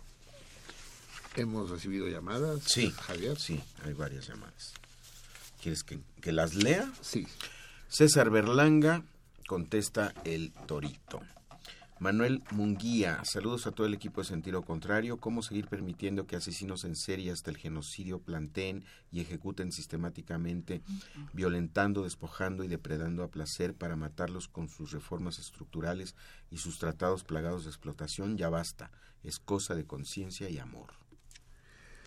No sé a qué se refiere Manuel exactamente, eh, quiénes son los asesinos en serie, pero por su referencia a las reformas y demás, parece que habla del, del gobierno y de las cámaras de diputados y senadores de México, pero pues no, no veo claro eh, el punto al que quiere llegar Manuel. Leticia Méndez Nava, saludando a todos con mucho Leticia. gusto, escuchando el programa. ¿Podrían repetir el torito? Porque me quedé dormida cuando lo dijeron. Bueno, Ah, ya que- lo que- pasó que- hace que- como una hora. Yo, creí que quería que repitiéramos la lectura de Vonnegut. El torito sí, ah, pero ya lo volvimos a decir, ¿no? Sí, Después sí, de que sí. ya habló. Armando Alfaro, está muy bueno el programa. Lo escucho cada martes, contesta el torito. David Torres, exalumno de Ciencias Políticas y Relaciones Internacionales. Saludos a todos. Marcelino Javier, radiooperadores, teléfono, contesta el torito. Telefonistas, perdón. Julia Leticia Menes, felicidades por el programa, me gusta mucho, me desvelo para oírlo, contesta el torito. No, no, no estamos solos. No estamos como los, los prisioneros de Dresde, sí. Martín Catalán, esta es mi respuesta buena. Ojalá y vayan al coloquio sobre noticias del imperio en Radio Educación el 4 de diciembre a 18.30 horas. Contesta el A torito. ver, vi otra vez la fecha. Radio Educación, que está en Ángel Urraza, esquina Avenida Coyoacán. Avenida Coyoacán, sí. 4 de diciembre, 18.30 horas. 4 de diciembre va a ser viernes a las 6 de la tarde. Eduardo Moreno, no hay comparación entre Chopin y Debussy porque es muy superior Chopin. Son Pues, diferentes, son diferentes, contesta el torito. Así es. José Bolaños, en los acuerdos de La Haya entre los tres grandes se acordó que se retrasaran los soviéticos en la conquista de Berlín y Zhukov ordenó que se detuvieran los soviéticos y limpiaran ese día los tanques para darle tiempo a los gringos. Pero pues llegaron primero, no sé, Yukov se apendejó o qué es lo que pasó, querido. José Luis Camacho quiere saber cómo puede escuchar los programas anteriores. Admira a Marcelino, llegó a escuchar el programa por Nancy, su prima. Bueno, yo en primer lugar te aconsejo que no los busques ni los escuches, tampoco es necesario imponerse esta clase de penitencias. Y dile a tu y dale a tu dile a tu prima Nancy que no sea hija de la chingada, que no te vayan de recomendando esas cosas. tenemos tuiteros, tenemos gorjeos. Sí, Miguel Andrés. Buenísimo el chiste de la desafortunada Raimunda. Eh, Alessandra. Marcelino hoy está simplemente brillante y el chistecillo de Rita estuvo aún mejor.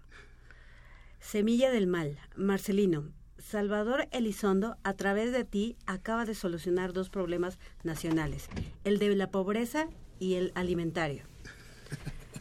Francisco Así es, con los diamantes nos hacemos ricos y ya no es necesario andar cultivando otros, otros alimentos, sí. Francisco Castilla. ¿Por qué se complican? Pongan el link en cualquiera de los, de los portales, para eso están también. Exacto. Saludos. El link del amigo Capaverde, vamos a subirlo a los dos portales, al de al de. Twitter y al de Facebook, ¿no? Sí, ahorita mismo lo hacemos, exactamente. Es que pinche Mibi es usted eh, eh, muy anticuada, ya modernícese, utilice Sí. los medios electrónicos. Sí, mi- Ah, Semilla del Mal. ¿Por qué chingados dejaron ir a Oscar? ¿Qué chingados puede hacer ahorita mejor que echar desmadre acá con la banda? Es, pues, eso tendríamos que dicho a él, o sea, lo que no podíamos hacer era amarrarlo a la silla. Y um, Él había dicho que se iba a ir a las doce y media, ¿eh? Y duró una hora más. Y, y duró una hora más. eh, agrega Semilla del Mal. La muerte llega, por supuesto, pero nada de opro- pero nada de oprobioso. Hay en temerle, pues, ¿qué es la vida sin la esperanza de conservarla? No, a ver, existe el instinto de sobrevivencia y eso lo tienen las cucarachas y los seres humanos, sí. Pero ya pensándole, dense cuenta de que no hay mucha diferencia entre vivir 40 años y vivir 80, ¿eh? Es decir, finalmente, pregúntenle a un viejo de 80, ¿no? ¿Cuál es la diferencia? Les va a decir, pues ninguna. Miguel Andrés, eh, muchas sensaciones cuando escucho el movimiento de Claro de Luna.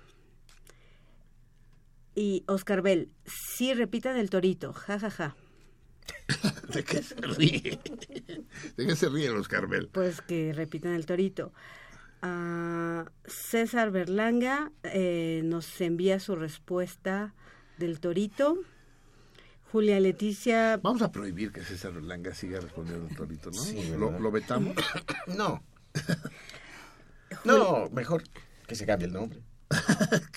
Para no despertar aquí seudónimo. ni nada. Por cierto, hoy vamos a filmar la- la- el sorteo. Sí, ya quedamos para. Pero eso es como ponernos a explicación no pedida, Sí, a así. confesión. Ajá, Satisfacción. no, a- manifiesta. a explicación no pedida, a, a acusación manifiesta, ¿no? Ah. Sí, no creo que nadie dude de nuestra sinceridad, pero de todos modos, para divertirnos y para tener cosas que subir a las páginas, lo vamos a filmar, ¿no? Eh, Julia Leticia Menes, eh, vía mensaje privado, solo nos escribe su nombre. Luis Hernández, eh, y bien, después de 14 años, aquí sigo. No dejan dormir, en buen plan. A ver cómo hago más tarde para levantarme. Y responde también al torito. Jordi Albert Hidalgo eh, nos envía su respuesta al torito. Sí, eh, no son ustedes, ¿eh? No crean que solo de aquel lado de la, de la onda gerciana se levantan temprano. También tenemos aquí a más de uno, ¿eh? Es que dice Oscar Bell que se quedó jetón. Ah, ay, que, que no escuchó el torito. Exacto. Bueno, ¿lo decimos por última vez? No, ya no. Ya no tiene. No, ya no. Ya no. Esperemos que ya lo haya escuchado. Vamos a proceder pues al sorteo cuando son las 2 de la madrugada con 28 minutos de este 11 primario cera. Eh, y vamos a ver cuántas respuestas tenemos correctas. Eh, vía telefónica tenemos Dos. Eh, dos. Di los nombres. Lucía Villarreal y César Berlanga. Sí, para variar. ¿Cuán- ¿Cuántas respuestas tenemos correctas de ahí? Pues solo César Berlanga, pero pues ya había hablado por Sí, teléfono. sí. Así es. ¿Es el único correcto? Sí, solamente. En, en Twitter es el único correcto, es César. Y en Face, Dos. di los nombres. Carlos Ayala Mondragón y Pero tienen que ser en hojas distintas, Adriana. Recuerda, ya Arián fue sustituida por Adriana al frente del buque escolta de, de Facebook. Pero entonces en total tenemos cuatro respuestas correctas. Recuerden que el premio de hoy es un, vuelvo a enseñar la página de la pastelería, un espléndido pastel o, o- o pastelitos individuales, lo que ustedes quieran, después de discutir con la querida con, con la querida Fabiola, que es la factotum de teaspoon, en inglés teaspoon. Métanse a la página en, en Twitter, eh, no, en Facebook, perdón, la página en Facebook Teaspoon, o llamen al 63 83 69 39. Cómprenles cosas, lo merecen ellas porque están haciendo un esfuerzo formidable y lo mere- merecemos nosotros porque la recompensa será eh, indudable. Tenemos aquí las cuatro respuestas completas. ¿Ya están que me algo. Ok, pero dijo mal el teléfono. Es 6383 6932. ¿Y yo lo había dicho mal? Sí. Es que no quiero que llamen porque se van a acabar todos los pinches pasteles. Empieza la filmación. La mano inocente va a ser de quién esta vez. De Adriana, pues. Adriana va. Escoge uno. Ya lo revolviste, ¿verdad? Ya, sí. Lee tú misma el nombre. Vandens, Vandens Skill. ¡Vangens! qué Ah, yo, pero no habías leído que él hubiera contestado. ¿Sí lo Sí, dijiste? sí, sí dije. qué Van Stile. Ah, el Van. Creo que es la primera vez que gana Ah, el bueno. cabrón. Pero es matemático, se anula. sí, es matemático. Yo cabrón. rompí el maleficio. Así es. La, la respuesta correcta son 6.000 páginas. Digo, 8.000. Qué chingada madre, son 10 tomos. 8.000. 8.000, 8.001, 8.002, 8.003, 8.004. Depende si consideramos que atraviesa la página 1 y, y la página, del principio la página 1000. La paradoja está en que si ustedes se dan cuenta, los libros quedan colocados de izquierda a derecha. El 1 a la izquierda, el 10 a la derecha, pero las páginas de cada libro quedan al revés. La 1 a la derecha y la 1000 a la izquierda. De manera que la página 1 del primer tomo no es la que está hasta la izquierda, sino es la número 1000.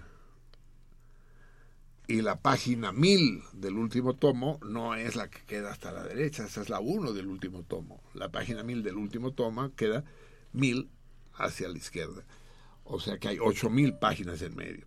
La única diferencia puede ser si consideramos que perfora las páginas de los extremos. Las hojas, no se pueden perforar páginas, ¿verdad?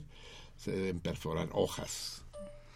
Bien, amigos, eh, bien por Van Hens, ¿no? Admirable. Una gran respuesta. Iba yo a anunciar, era importante. A ver, sí, sí tenemos tres minutos. ¿Crees, ¿Crece? Sí. Porque hay una cantidad de cosas interesantes en el Museo del Chopo que ustedes deberían aprovecharlo. Es un gran esfuerzo que hizo la UNAM al recuperar el antiguo museo eh, de ciencias naturales y convertirlo en la actual casa de cultura con la vitalidad y la inteligencia que tiene. En medio de un barrio que no es particularmente propicio, que fue un barrio elegante hace 150 años, pero que ahora se ha, se lumpenizado muchísimo, se ha empobrecido y el centro de, de movimiento cultural se ha ido hacia el sur, primero hacia la Condesa y la zona rosa, después hacia Coyoacán, y si sigue por este progreso, por, con este proceso acabará en Milpalta, ¿no? Pero el Chopo mantiene, es una, una, una avanzada, una descubierta en términos militares del, de la UNAM hacia el norte pobre de la ciudad. Ahí eh, se están presentando actualmente y se... eh, no, está ahí. Sí, se, se, se inauguró el 12 de noviembre La Bella Durmiente, una instalación bellísima de Martín Soto Climent. Hasta febrero estará el pequeño centro de Rodrigo Hernández, otra instalación también. Eh, Luch Bruch, con X, de Ramiro Chávez, estará hasta febrero del 16, una nueva instalación.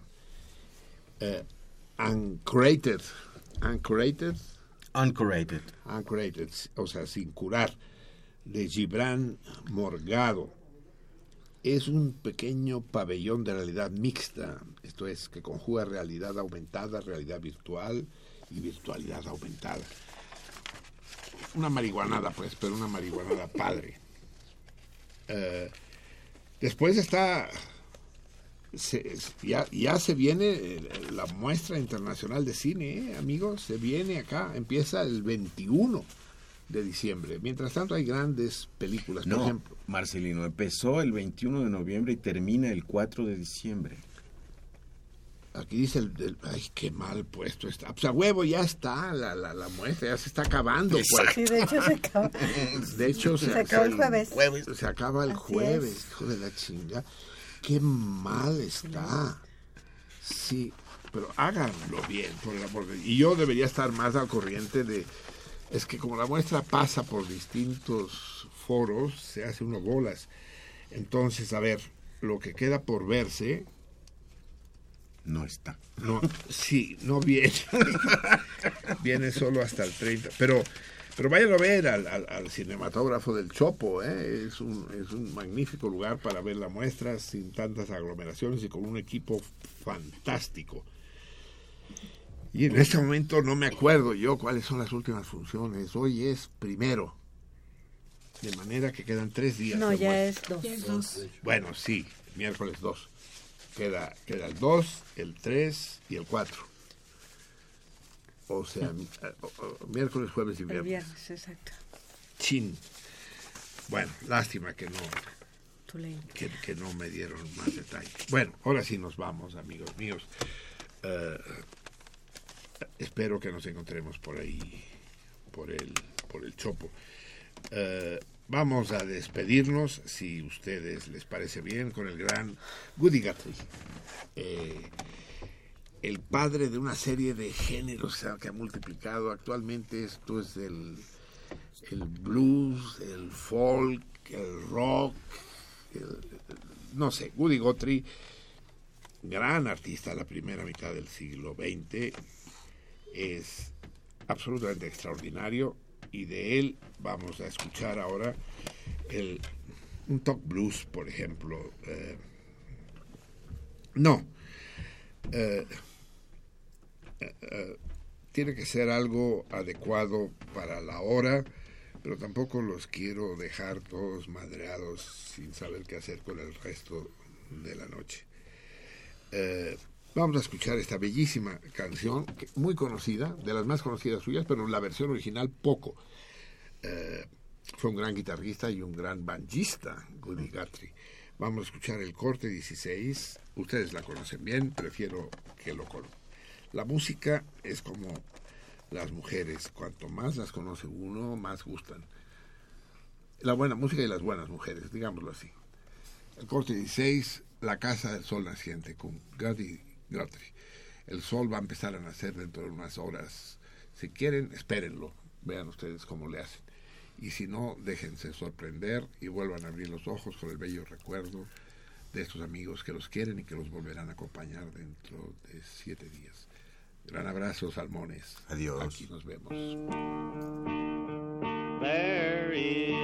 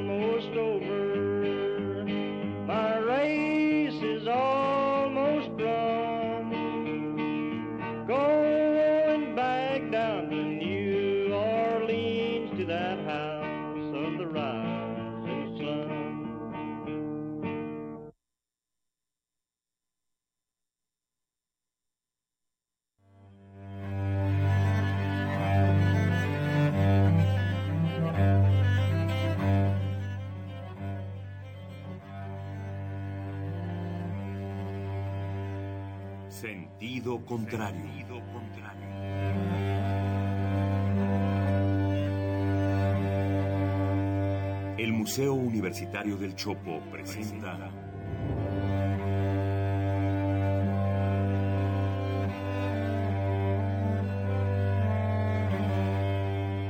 Sentido contrario.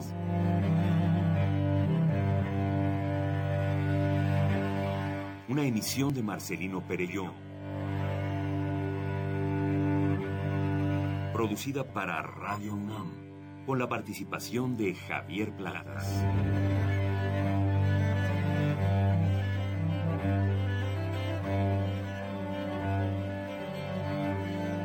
A veces es la manera de llegar más rápido. A veces. A veces es la única manera de llegar. A menudo es la manera de no llegar. Y pese a todo, casi siempre es lo único que tiene sentido.